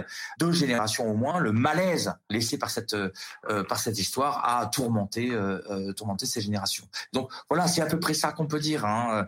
je pense que une des choses qu'il qui, faudrait quand même souligner dans tout ça c'est que le juge judiciaire a plusieurs fonctions. Il y a une fonction qui est une fonction vindicatoire. Il faut apporter le judiciaire aux victimes et à leurs ayants droit pour qu'ils se sentent euh, remis de ce qu'ils ont vécu. En second lieu, il y a une, euh, il y a une fonction de, de, réaffirmation de la norme. C'est tu, tu as tué, c'est mal de tuer, tu vas payer. Et en, mais en troisième lieu, il y a une dernière fonction qui est une fonction symbolique de rédemption des victimes et qui fait que une fois que tu as payé eh bien, euh, euh, tu dois pouvoir euh, continuer à vivre une vie. Et ça, c'est très important pour que les sociétés puissent continuer à, à, à fonctionner après. Et voilà, bah, les, les, les, les, quatre sociétés dont on est en train de parler ont essayé, bon an, mal an, assez inconsciemment, sans jamais le dire, de trouver leur chemin entre ces trois, ces trois fonctions. On a Léonard Minier sur Facebook euh, qui nous demande A-t-on mesuré l'adhérence à l'idéologie nazie au sein de la population allemande dans l'après-guerre? Euh, À la début 1945, euh, la population allemande dans son ensemble ne croyait plus en la victoire finale, mais avait l'air de continuer à adhérer à, à, cette, à cette pensée. La défaite a-t-elle agi comme une prise de conscience de ce qui avait été fait ou seulement comme une mise en veilleuse? Moi, je dirais pas adhérence, mais adhésion. Une adhérence, c'est la pâte à pain qui colle à ta main. Tout à fait. Ça, c'est, mais c'est, tu vois, c'est, c'est hyper intéressant parce que, au fond, je pense que euh, euh, il a exactement euh, notre interrogateur, là, Léonard, a, exactement exprimé sa pensée, que comme si le nazisme collait aux gens. Et c'est c'est tout sauf c'est c'est tout sauf une maladresse au sens où moi je pense que le 8 mai 45 n'a pas tué le nazisme. C'est-à-dire que le nazisme c'est encore une fois ce système de croyance désangoissant qui donne du sens au monde. Et au fond, entre le 8 mai 1945 et un peu plus tard, et eh ben euh, voilà, euh, bah, les nazis euh, croient toujours qu'on veut les exterminer, croient toujours que les soviétiques et les juifs vont revenir, croient toujours que etc etc. Et ce qui va tuer le nazisme, c'est ce qui va affirmer cette cette cette croyance là. Et ce qui va affirmer la croyance, et eh ben c'est l'hiver 45-46. Si les nazis avaient eu raison, alors les soviétiques, les américains, les français et les anglais aurait laissé la population allemande mourir de faim. Il n'y a pas de, il y a pas de récolte hein. Euh, en, avril-mai 1945. Les gens sont occupés à cramer les champs, mourir, se battre, etc., etc. Et donc euh, euh, il n'y a pas rien à manger en Allemagne. Et qu'est-ce qui se passe? Eh ben, il se passe que les Français, les Britanniques et les Américains font venir des, des, des, des vaisseaux entiers de, de, de, ravitaillement pour pouvoir faire euh, nourrir les pour nourrir les les, les populations allemandes. Et plus encore, les soviétiques font la même chose. Les soviétiques font la même chose alors même que dans leur territoire, un certain nombre de régions, notamment des régions de l'Est de l'Ukraine, connaissent la famine. Ça veut dire quoi? Ça veut dire que les soviétiques, en conscience de cause, condamnent à mourir un certain nombre de leur population pour nourrir les Allemands. C'est ça qui tue le nazisme c'est le fait que, ben voilà, cette espèce d'angoisse obsidionale qui a été ressentie par la population allemande et qui transcende l'appartenance militante. Et c'est qui, qui, faisait que ces gens pensaient qu'on allait les, que, que, que, que, voilà, on allait les exterminer en tant que, en tant qu'État, mais aussi en tant que nation, voire en tant qu'entité démographique. Eh bien, ils se sont aperçus à ce moment-là que ben voilà, tout ça n'était pas vrai. Et la croyance à ce moment-là, elle se déconstruit et elle s'évapore. Ce qui s'évapore, c'est pas seulement le, la foi nazie, c'est aussi la mémoire de tout ça. Et c'est-à-dire que euh, quand tu demandes à quelqu'un dans les années 50 ce que ça veut dire être nazi, eh ben il te répond oui, euh, c'était euh, on adhérait à des trucs, oui, on voulait telle chose, on voulait de l'ordre, etc., etc. Mais il est ils sont incapables, les, les, les, protagonistes sont incapables de retrouver le cœur émotionnel de la chose. Qu'est-ce qui peut expliquer l'évolution de partis C'est Steven Derumeau qui nous demande ça. l'évolution des partis néo-nazis depuis les années 90 en, en Saxe notamment. Est-ce qu'on doit s'inquiéter de voir un parti euh, euh, prochainement Ma réponse à la question, elle est en train d'évoluer. Euh, elle est en train d'évoluer parce que il y a euh, 10 ans ou 15 ans, je t'aurais dit mais les partis d'extrême droite ne sont pas des partis nazis, ce sont des partis d'extrême droite. C'est ce sont l'équivalent de ce que l'on appelait dans les années 20 des Völkisch, c'est-à-dire des ethno-nationalistes. Hein, comme euh, peuvent l'être euh, Génération Identitaire, euh, l'œuvre française, une frange du Front du Rassemblement National, l'AFD, Pegida, etc., etc. Il n'en reste pas moins qu'il y a deux choses qui ont changé depuis ce moment-là, si je, même si je ne suis pas un expert de, de ce qui, des extrêmes droites européennes. D'une part, il y a quelque chose qui est de l'ordre de l'attractivité, qui a connu depuis une dizaine d'années une explosion dans toutes les extrêmes droites européennes, c'est-à-dire qu'il y a quelque chose de l'attractivité qui, qui, qui, qui est maintenant attaché au militantisme nazi, un peu comme à l'extrême droite allemande dans les années 20. C'est-à-dire que quand tu vas dans une fac dans les années 20 en Allemagne, le type beau, brillant, bien habillé, quel swag, comme vous dites, vous les jeunes, euh, et ben, euh, a de fortes chances de, de, de le trouver à l'extrême droite. Ça, c'est quelque chose qui était impensable dans les années 90 et même au début des années 2000 en France. À l'heure actuelle, je pense que tu vas dans une, une université, euh, euh, dans une faculté des sciences juridiques ou euh, de, de, ou de médecine, euh, l'étudiant euh, beau, brillant, attractif, etc., etc. Ben, il y a une petite chance que tu le retrouves à Génération Identitaire ou, ou à l'AFD en, en Allemagne. Et ça, je pense qu'il y a quelque chose qui a changé et qui fait qu'il y a de nouveau une attractivité de tout cela. Après, il me semble qu'une chose n'a pas changé depuis les années 2000. Le cœur fondamental du nazisme est qu'il est un projet de refondation sociobiologique utopique d'une entité socio-raciale. Aucun parti d'extrême droite européen à l'heure actuelle ne propose un avenir suffisamment attrayant pour attirer des électeurs, ni même des militants. Et ça, je pense que c'est la chose qui différencie fondamentalement les mouvements d'extrême droite à l'heure actuelle de, euh, de, de, du NSDAP des années 1931-1932. On a Anaïs euh, qui nous dit, euh, tout ça est un sujet vraiment très intéressant, dit, étant juif, je ne connais euh, que ce point de vue, comment euh, nous, on a grandi avec le poids de la mémoire, de la transmission de cette mémoire, du devoir de mémoire, des récits de personnes de notre famille qui sont ancrés en nous alors que nous, on n'y était pas. Tout le monde a quelqu'un dans sa famille, dans la famille de ses amis qui a été touché de près ou de loin. Et cet enseignement de la Seconde Guerre mondiale, elle nous dit, nous suit toute notre vie. Et euh, je vois aujourd'hui ma fille de 4 ans qui commence déjà à me poser des questions. Ce poids, il doit être bien plus pesant et difficile à porter pour tous ces enfants d'après-guerre qui n'étaient même pas nés à l'époque des faits et se retrouvent avec une culpabilité qui n'est pas la leur. J'aimerais vraiment savoir comment on leur a enseigné en Allemagne la Seconde Guerre mondiale et la Shoah à l'école. Alors, il y a euh, il y a une chercheuse en sciences politiques qui travaille sur ces questions-là, qui s'appelle Alexandra Heuser, qui est une fille bourrée de talent. Et euh, euh, si tu me donnes l'adresse de, de, de, cette personne, je lui je lui enverrai les papiers. en Allemagne, ce que l'on peut dire, c'est qu'il y a eu tu, je ne sais pas si vous connaissez, le, si tu connais, si, si nos interlocuteurs connaissent le modèle freudien. Tu sais, pour Freud, il faut une génération pour commettre le crime, une génération pour l'oublier et une génération pour le symboliser. Et donc, euh, euh, l'oublier et se remémorer, j'ai oublié de dire, l'oublier et se le remémorer. Et puis la troisième pour le symboliser. Et donc, euh, bah, c'est ce qui s'est passé. Euh, il y a une génération, celle des, des années 1900, 1930, qui a été la génération qui a commis, on va dire 1890-1930, qui a commis le crime.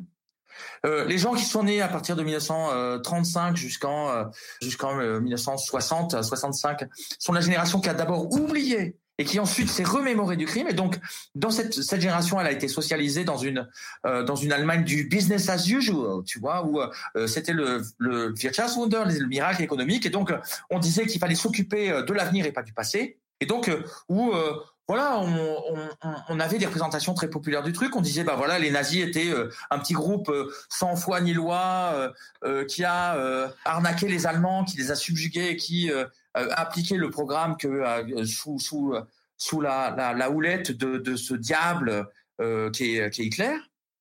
Et puis, euh, et puis qui, en fin de, en fin de génération, tu vois, vers les années 50-60, commence à mettre en place le processus de remémoration.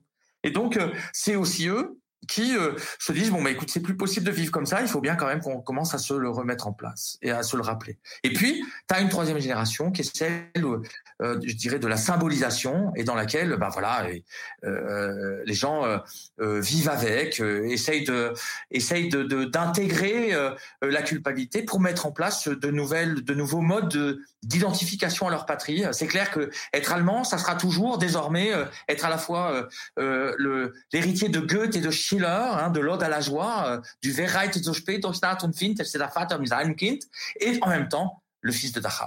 Eh ben, il faut inventer un futur là-dessus. Et ce futur, eh ben, il faut qu'il soit démocratique, rénant européen. Et c'est, c'est ça symbolisé. Et euh, c'est ça ce qui a été transmis par les systèmes éducatifs allemands jusqu'à maintenant, avec euh, parfois des euh, méthodes qui étaient des méthodes, on va dire, en Allemagne, on a quand même beaucoup employé la pédagogie de la baffe dans la gueule, en mettant les gens face, les enfants notamment, en présence de de, de, de, photos ou de textes qui, qui, qui franchement, que, enfin, moi je montrerai pas à mes petits, quoi. Voilà. Ah oui, bah, euh, moi je me souviens, j'avais été il y a quelques années à Berlin, euh, j'avais visité euh, une expo permanente. Voilà, c'est celle-là. Et alors, j'ai visité le truc. Je suis resté une heure, je suis sorti, j'étais déprimé pendant trois semaines, quoi. Vraiment, euh, ça a été enfin c'est horrible. Alors que c'est euh, c'est vraiment euh, des panneaux avec des photos et des textes quoi. Quand tu l'as visité c'était c'était dans les caves de la Prince Albrechtstraße où il y avait déjà ce musée qui existait? Non il y avait le, le fameux musée euh, moderne qui parce que dans les années 90, si tu veux, c'était sur dans les ruines du QG de la Gestapo et c'était tu descendis dans les dans les cellules pour, euh, pour, euh, pour, pour, lire les panneaux, tu vois. C'était vraiment quelque chose. Hein. C'est quelque chose de la topographie d'Esteros. Hein. C'est vraiment. Euh... Ouais, ça m'a ça m'a énormément euh, marqué. C'est sûr. Euh, on a Toto le facteur. Alors, on t'a déjà répondu un petit peu tout à l'heure à cette à cette question-là, mais que sont devenus les prisonniers de guerre allemands tombés entre les mains des Russes, ainsi que les prisonniers russes entre les mains des nazis? Alors, bah voilà, là on voit on voit beaucoup la, la symétrie. Les prisonniers de guerre russes tombés entre les mains des des des, des prisonniers de guerre soviétiques, pas russes, soviétiques tombé entre les mains des, euh, Allemands, et eh ben euh, pendant euh, tout le, premier le, premier semestre de Barbarossa, ces gens sont impitoyablement mis à mort, fusillés, gazés pour certains à Auschwitz, mais la plupart du temps tués par par la faim et par par la soif. Et ce sont 2 500 000 morts qui tombent comme cela. Ensuite, euh, les Allemands essayent de les tuer un peu moins vite en les faisant travailler pendant euh, toute la guerre. Hein. ça a quand même été, c'est l'une des grandes tragédies de la Seconde Guerre mondiale que, de, que le sort des prisonniers de guerre soviétiques, et ce d'autant ce que ceux qui, ceux qui reviennent sont considérés comme ayant été contaminés par, par le mode de vie occidental et que la plupart du temps, eh ben, ils vont, ils vont, ils vont faire quelques mois de, quelques mois de, de, de, de, de comment on appelle ça, de, de filtrage euh, dans euh, euh, dans les camps de, de, de, des institutions de sécurité du, de staliniennes pour avant de, pouvoir retourner chez eux. Donc tu vois, c'est vraiment leur sort a été la double peine, on va dire.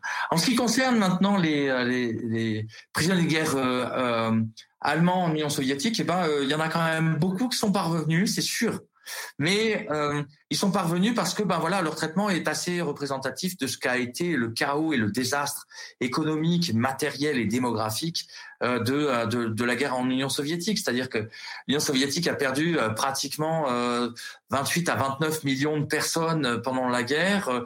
c'est un toute sa partie occidentale, c'est-à-dire la partie la plus productive, est un d'un champ de ruines absolu et euh, euh, les Allemands sont autant, les prisonniers de guerre allemands sont autant victimes, peut-être même un peu moins que les populations civiles, des conditions sanitaires désastreuses qui euh, dominent dans cette période-là. Et donc, il y a, je crois, quelque chose comme 3 millions d'Allemands qui sont entre les mains des Soviétiques euh, en 1945 et euh, il y en a 2 500 000 qui, euh, qui rentrent. Hein. Donc il y a quelque chose comme entre 250 et 500 000 prisonniers de guerre allemands qui meurent, de, qui, meurent dans les, des conditions de détention.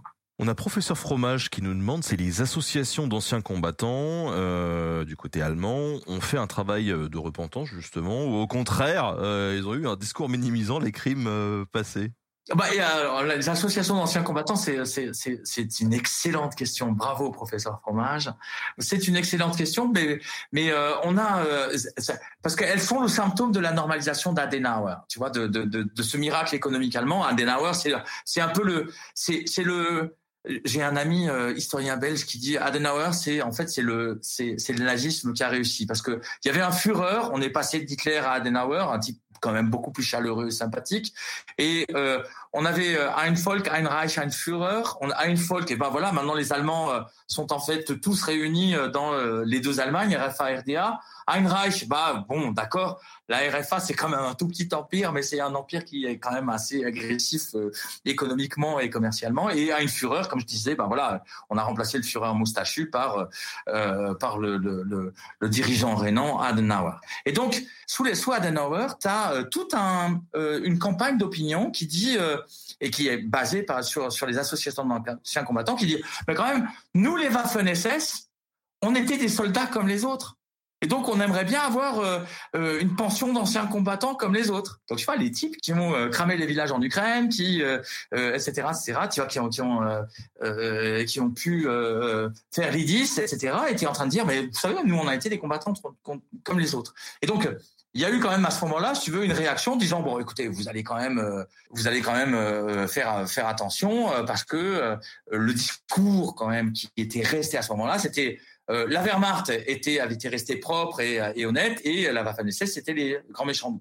Et donc, ce discours-là faisait que les SS étaient, euh, et euh, ce discours-là avait été intériorisé par les anciens combattants et les, associations d'anciens combattants, et donc elles, le transmettaient, si tu veux. Et puis, à partir des années 2000, 90, 95, 2000, ben, elles ont été les associations d'anciens combattants ont été euh, en but à euh, euh, aux nouvelles enquêtes qui ont été lancées par la, la nouvelle génération d'historiens dans lesquelles on a montré que que la Waffen-SS s'était évidemment impliquée jusqu'au cou dans les crimes mais que la Wehrmacht avait elle aussi mis en place des normes d'énormes crimes de guerre et des crimes contre l'humanité. Et donc, depuis, on les entend plus beaucoup. Quoi. Et ils ont continué à toucher leur pension? Ah, euh, alors ça c'est un truc que je connais moins bien, mais non, la Waffen SS ils ont ils ont ils, ont ils ont euh, petit à petit euh, à, à, coup de scandale médiatique les, les, pensions ont été de moins en moins versées. Il n'en reste pas moins qu'il y a encore, je crois, il y a encore une dizaine d'années, il y avait des des vétérans d'Oradour-sur-Glane qui touchaient des pensions en Allemagne. Après professeur fromage, restons. j'ai faim là du coup. Sandwich œuf ton maillot qui nous demande. de ce que j'en comprends, après la Première Guerre mondiale, en France, il y avait un fort sentiment antimilitariste. Est-ce que c'était la même chose en Allemagne? Euh, Est-ce que ça a existé? Euh, Voilà. C'est une excellente question, mais, euh, elle est, elle est, il faut l'affiner un peu. C'est-à-dire que de ce que je comprends en Allemagne, en France, il y avait un fort sentiment antimilitariste. Ce sentiment antimilitariste, il est apparu extrêmement tard. C'est-à-dire que euh, euh, si euh, sandwich œuf thon fromage avait été en France dans les années 21, 22, 23, 24, il serait tombé sur une haine anti-allemande et un militarisme qui serait extrêmement important. C'est à partir de, des années 30 que l'antimilitarisme et le pacifisme se mettent à dominer en France. cette chronologie est absolument pas valable pour l'Allemagne où l'antimilitarisme est resté euh, un sentiment ultra minoritaire euh, pendant toute la toute la période. Hein. Le euh, pendant toute la période, la grande majorité des Allemands est restée persuadée un qu'elle était rentrée en guerre à raison pendant la Première Guerre mondiale, deux que c'était une guerre qui avait été euh, une guerre de de survie euh, de de l'Allemagne et donc elle était parfaitement légitime. Hein. Donc euh, il n'y a pas de pacifisme euh, il n'y a pas de pacifisme dominant euh, en Allemagne euh, avant, bah, avant le, le, le mouvement pour la paix des années 60-70. On a ensuite Captain Armorica qui, qui nous dit ça peut paraître con, encore une fois, non, il n'y a pas de question con. Je me demandais s'il y avait de réels mouvements de résistance en Allemagne ou est-ce que le régime coercitif empêchait réellement tout développement de résistance ou d'opposition? Ah, c'est une magnifique question et euh, elle, elle a nourri euh, des, euh, des décennies de, de, de travail d'historien. Euh, il faut qu'on s'entende sur ce que c'est que la résistance. Euh, et là, il y a un historien qui s'appelle Yann Kershaw qui a introduit un concept qui est le concept de dissension et qui permet, si vous voulez, de déployer tout l'ensemble, et, un autre historien qui s'appelle Alf Luske qui a employé celui de quant à soi, Eigensinn. Et donc, avec ces deux concepts-là, on arrive à montrer qu'il y a une palette très très large de, possibilités de résistance. Vous connaissez tous cette photo euh, où on voit une marée humaine en train de faire le salut hitlérien, et puis un homme, un seul, qui euh, reste les bras croisés et qui euh, évidemment finit dans un camp de concentration hein, euh, un peu plus tard. Mais on la connaît. Ça, c'est déjà c'est une résistance. Ça demande un courage immense. Euh, la résistance, ça peut être aussi de faire semblant de, ou de jamais dire Heil Hitler en disant bonjour, alors que c'est c'est obligé. La résistance, c'est évidemment ça peut être la résistance intérieure de Heinrich Böll, dans lequel tu pendant des années et des années, ben tu te tu tu te euh, tu, tu, te tais et tu, tu produis pas. Euh, la résistance, ça peut être aussi euh, ce geste de, de, courage fou qui est celui de, de Stauffenberg, d'essayer de tuer Hitler, etc., etc. Et donc, ce que l'on peut dire, c'est que la résistance est restée du début jusqu'à la fin, jusqu'à jusqu'au suicide d'Hitler, est resté un mouvement qui a été ultra minoritaire, mais qui a connu une très grande diversité d'expressions. Eisless qui nous demande ce que sont devenus les Waffen-SS des divisions euh, étrangères européennes comme la division euh, Charlemagne par exemple. Bon, la division Charlemagne, elle a été taillée en pièces au moment de au moment de la dernière bataille de Berlin, et puis les survivants ont fondé le Front National, hein, tranquillement. On peut on, on, peut tracer le même le même type de le même type de, de de destin pour euh, la plupart des divisions. Je veux dire, euh, la, la, la, Légion Wallonie a euh, constitué le, le, noyau de l'extrême droite belge, belge francophone. Il y a que les Ukrainiens, évidemment. Il y a que les Ukrainiens et les Croates qui et les gens qui, qui sont issus de pays qui ont été ensuite sous régime communiste où effectivement les gens n'ont eu d'autre choix quand ils le pouvaient que de que d'émigrer et ils sont devenus des colons en Australie, au Canada, etc., etc. D'ailleurs, j'avais vu des, photos de euh, SS euh, indiens avec euh, où ils avaient carrément les turbans et tout. Tu, peux nous, dire un peu pourquoi il y avait des SS indiens? Ouais, il y a une petite légion de quelques centaines de personnes qui est, mise en place par un dirigeant nationaliste indien. On a on a l'impression que les on a l'impression que les Indiens sont sont des sortes de peace and love. On est un peu ici par enfumé par par les Beatles et et, euh, et leur gourou. Euh, euh, il n'en reste pas moins que je rappelle qu'à l'heure actuelle en Inde, c'est un homme qui a à peu près les mêmes positions que Trump, qui est au pouvoir et qui l'appelle régulièrement au massacre des musulmans et que le, le, le, dirigeant nationaliste indien concurrent de, de, de, Gandhi euh, dans les années 40 euh, a effectivement euh, contribué à la formation de cette Waffen SS de cette Waffen SS indienne quoi. Et donc bah oui, il a a, elle a existé. Mais bon, elle n'a véritablement été utilisée que qu'à des fins propagandistiques. On a Adrien qui nous pose la question, euh, c'est quoi la différence entre le nazisme et le fascisme? Ah, belle question. Euh, euh, alors, cette question, elle a aussi pour réponse des bibliothèques entières, avec une,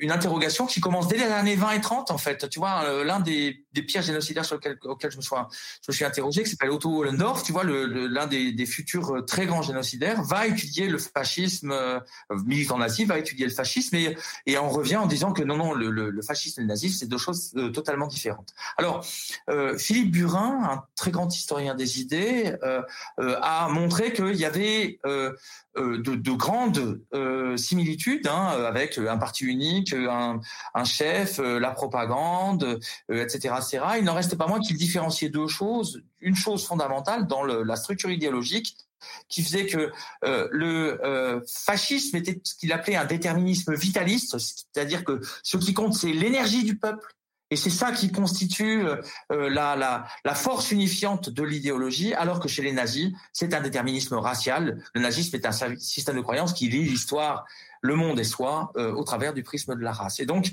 euh, euh ça, c'est la version des historiens des idées. les historiens du social maintenant, notamment les historiens marxistes, pensent que le nazisme est une forme très spécifique de fascisme et que il est un fascisme paroxystique, si tu préfères. On a Dadir Axor qui nous demande peut-on comparer la culpabilité des nazis allemands euh, et les nazis collaborateurs français? Il y a quand même une différence énorme. Euh, euh, la plupart, la plus grande partie des collaborateurs français n'ont pas de sang sur les mains, n'ont pas tué de façon directe. Alors que le une grande partie des une grande partie quand même des euh, des, des nazis de rang euh, euh, subalterne et médian sont des gens qui ont tué de leurs propres mains. Ça c'est vraiment une des différences euh, entre les deux et bien sûr après tu peux tu peux comparer des Schreibtischtäter, c'est-à-dire des criminels de, de bureau.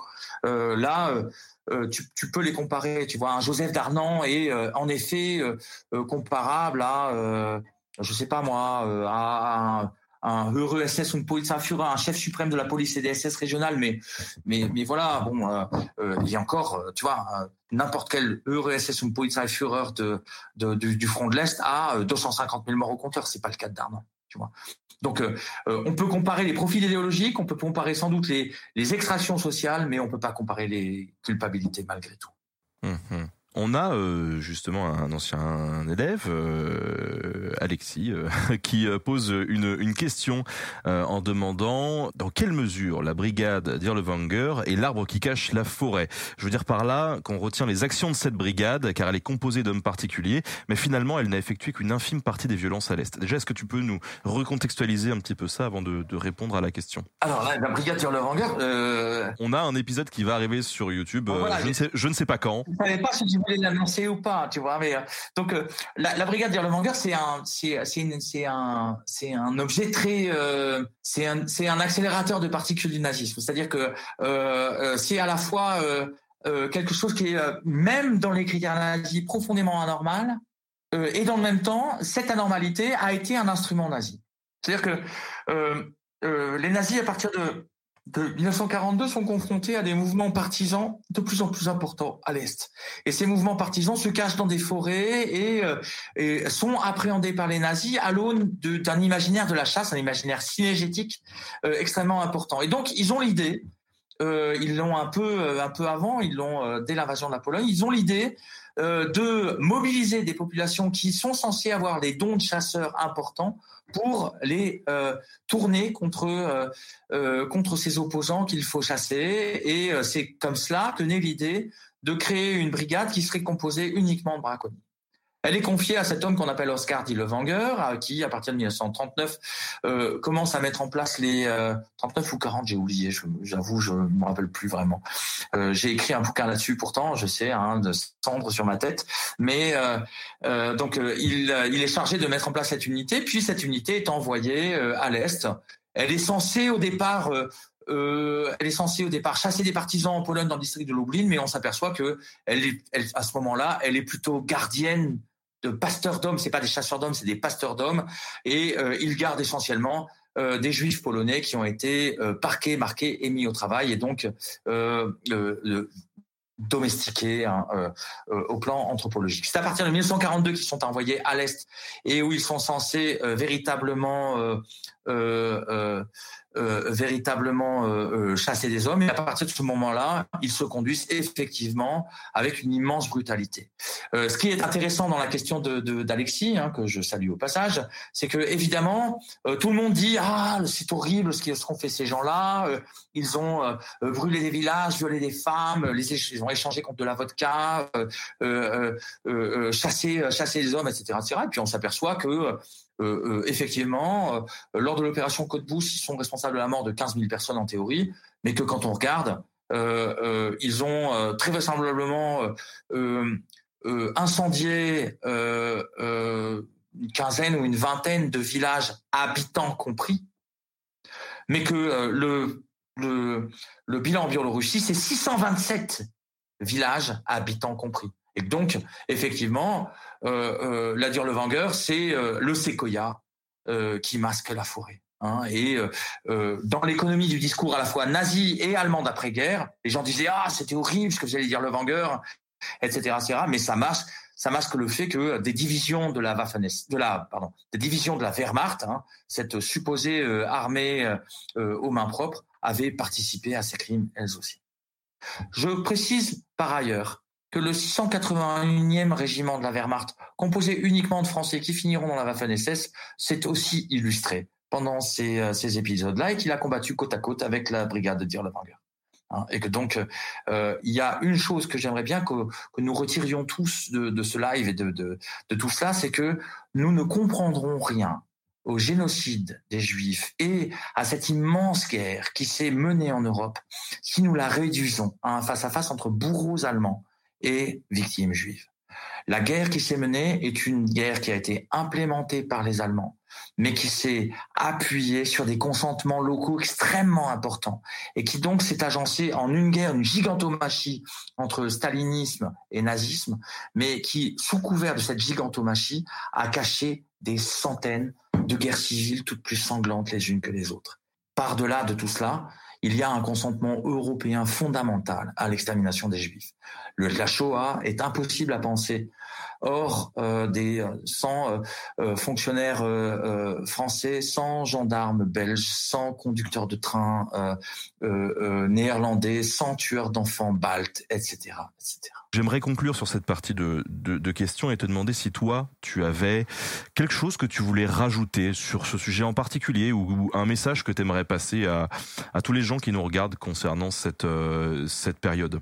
Euh, j'ai écrit un bouquin qui s'appelle La promesse de l'Est qui est un bouquin dans lequel euh, on essaye de travailler sur. j'ai essayé de travailler sur l'utopie nazie et cette espèce de sentiment d'ivresse qui qui prenait les nazis, qui avait pris les nazis en 1939 au moment où ils s'étaient dit purée, on va y arriver. Et euh, dans ce livre, euh, ce livre, il se termine sur euh, l'histoire d'une d'une région dans laquelle les nazis ont essayé d'implémenter leur utopie et, et, dans lequel, à la fin, comme tu vois, c'est ce dont je parlais tout à l'heure, ils ont soufflé sur les braises de la guerre civile. et, et, et ce que j'aimerais dire, c'est que entre 1900, juillet, juin 1944 à peu près et et 1947, l'Europe euh, a été précipité par euh, les nazis euh, dans un espèce de, de cauchemar et d'enfer, d'épuration ethnique, d'errance, de mouvements de population, de guerre civile, de viol, etc., etc., qui a commencé sous les nazis mais qui a continué après. Ce que j'aimerais dire, c'est que une grande partie de l'Europe s'est retrouvée à ce moment-là euh, au plus noir de la nuit et dans des euh, dans des camps de transit dans lesquels euh, ben on n'avait pas trouvé d'autre solution que de parquer les gens avant de les renvoyer aux endroits où on les destinait. Et c'est à ce moment-là qu'a disparu cette Mittel Europa qui a disparu définitivement cette Mittel Europa extrêmement euh, euh, extrêmement multiculturel qui était euh, qui était euh, qui était la marque en fait de, de, de l'Europe des années 20 et 30 hein, de ces pays où il y avait 30% de Polonais, 20% d'Ukrainiens, non j'exagère, 65% de Polonais, 25% d'Ukrainiens, 10% de Juifs. Et où tout ce monde vivait ensemble. C'est de, de, ces villes dans lesquelles on voyait à la fois les, mina, les, minarets, des, les minarets des mosquées, le, le, la skyline de, de l'église, qu'elle soit catholique ou orthodoxe, etc etc., À ce moment-là est morte cette Europe euh, qui était euh, euh, l'Europe du, vivre ensemble et du multiculturalisme. Il, et de facto, ce qui est né après est une Europe des nations. Mais cette Europe, ce que j'essaye de dire ici, c'est que malgré tout, ce que l'on peut dire, c'est qu'au plus noir de cette nuit-là, au plus noir des camps de transit, au plus noir de, de cette errance, les sociétés européennes ont été capables d'inventer deux modèles politiques, économiques et sociaux qui ont constitué le creuset de la refondation de l'Europe d'après. Un modèle euh, basé sur euh, euh, le capitalisme, mais aussi l'État-providence, un modèle de la prospérité heureuse, qui était celui du, du, modèle de la liberté d'entreprendre et qui est qui s'impose à l'Europe de l'Ouest à l'ombre des Américains, et de l'autre, un modèle de l'égalité qui est celui des sociétés socialistes qui s'impose, euh, euh, qui s'impose à, l'est. Et ce que j'essaye de dire ici, c'est que pendant euh, 30 ans, entre 1945 et à peu près et 1975, ces euh, modèles ont permis la reconstruction de l'Europe. Ce que j'essaye de dire ici, c'est qu'il y a une, leçon à, retirer de tout ça, c'est que euh, au plus noir de la nuit, au plus profond de la détresse sociale, politique et économique de l'Europe, il y a des gens qui ont continué à penser l'avenir, la société et le vivre ensemble. Et que cette leçon-là, eh ben, c'est peut-être la seule chose qu'on a à apprendre à tous les autres, à tous ceux qui, euh, en ce moment, sont en train de vivre le même enfer que celui que nous avons vécu à ce moment-là. Et notamment à ces réfugiés syriens à qui nous sommes en train de refuser depuis des années euh, l'entrée dans notre euh, petit paradis. C'est ça que j'aimerais qu'on retienne de, de tout ça. Merci, merci Christian pour ton intervention sur ces sur ces deux heures. Pour terminer rapidement, est-ce que tu aurais euh, une petite euh, sélection, éventuellement bibliographique, quelques conseils de lecture pour euh, tous ceux qui nous regardent et qui veulent se renseigner sur cette sur cette période? Ah, c'est difficile. Ben, les, les, les, biographies d'Hitler sont vraiment pas mal, tu vois, de celle de Kershaw, celle de Longerich elles sont vraiment pas mal. Le, le, le les, euh, les synthèses, les deux synthèses que Kershaw a mis en place, tu vois, qu'il y en a une qui s'appelle euh, euh, euh, To Hell and Back, mais je me rappelle plus comment elle s'appelle en français. ça, c'est vraiment pas mal. Euh, et puis, euh, et puis voilà, il y a un très beau livre qui s'appelle La quête de la race hein, de Édouard Comte et Cornelia Esner, qui est le livre le plus intelligent qui a été fait sur le nazisme depuis 25 ans, euh, que je conseillerais. Euh, si tu veux, euh, euh, Ben, je, pourrais écrire ça et puis euh, on le diffusera euh, d'un autre côté. Oui, bien sûr, on le retrouvera dans, la rediffusion de la de la VOD qui sera sur un notable bonus. Bon, écoute, en tout cas, fais-nous peut-être un petit peu d'auto-promo. Je veux dire, tu nous as fait rêver là pendant deux heures avec tes, ton phrasé. Euh, donc tu as bien mérité euh, de, pouvoir te vendre aussi un petit peu là. Oh, mais je sais pas, tu sais, euh, c'est, marrant que tu me dises ça, tu vois, je, je, je, je pense que il y a, quand même beaucoup plus intéressant que lire mes, mes, propres livres et surtout pas le dernier, c'est-à-dire que le dernier s'appelle Le soleil noir du paroxysme, c'est un livre que j'ai mis dix ans à l'écrire, mais il est, euh, il est, il est, il est tellement difficile que je, je préfère ne pas le, le, le, le, le conseiller. Euh, si euh, les gens ils veulent lire quelque chose où à la fois euh, j'apparais et où en même temps euh, ils peuvent avoir l'impression d'avoir lu mes trois livres, il y a un livre qui s'appelle Les urgences d'un historien. Je pense que c'est le plus facile à lire et, et, et, et c'est peut-être le plus agréable. Voilà, donc c'est celui-là que je, je conseillerais. Il y a aussi une autre émission qui euh, existe avec toi, qui a sorti il y a pas très très longtemps, puisque tu as été invité par le camarade Rivenzi sur euh, sur Twitch. Vous avez parlé de de quoi, du coup, avec avec Rivenzi? Euh, De quoi on a parlé? Bon, On a parlé un peu de, de, on a parlé de génocide, on a parlé de d'archives, c'est euh, de documentation, on a parlé de, on a on a peut-être un petit peu plus parlé de Première Guerre mondiale et de, de et d'entre-deux-guerres. voilà, c'est ça qu'on a fait essentiellement, je crois. Merci. Christian d'avoir été avec nous, Merci de répondre ben. aux questions. Et puis, euh, bah écoutez, euh, on se retrouve euh, très bientôt. Des bisous tout le monde. Salut.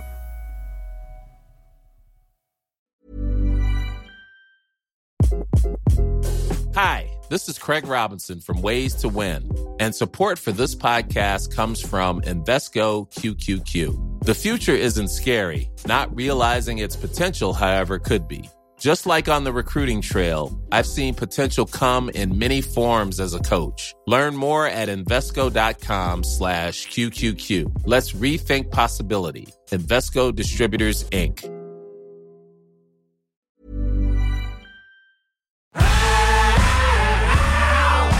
Si vous avez aimé ce podcast, vous aimerez aussi mon autre podcast, Callisto, dans lequel je vous raconte des mythes et des légendes. En attendant que vous nous suiviez sur Castbox, Apple Podcast, Podcast Addict ou toute autre plateforme qui propose cette fonction, n'hésitez pas à vous abonner. Vous pouvez même nous laisser une note et, soyons fous, un petit commentaire, je le lirai avec plaisir.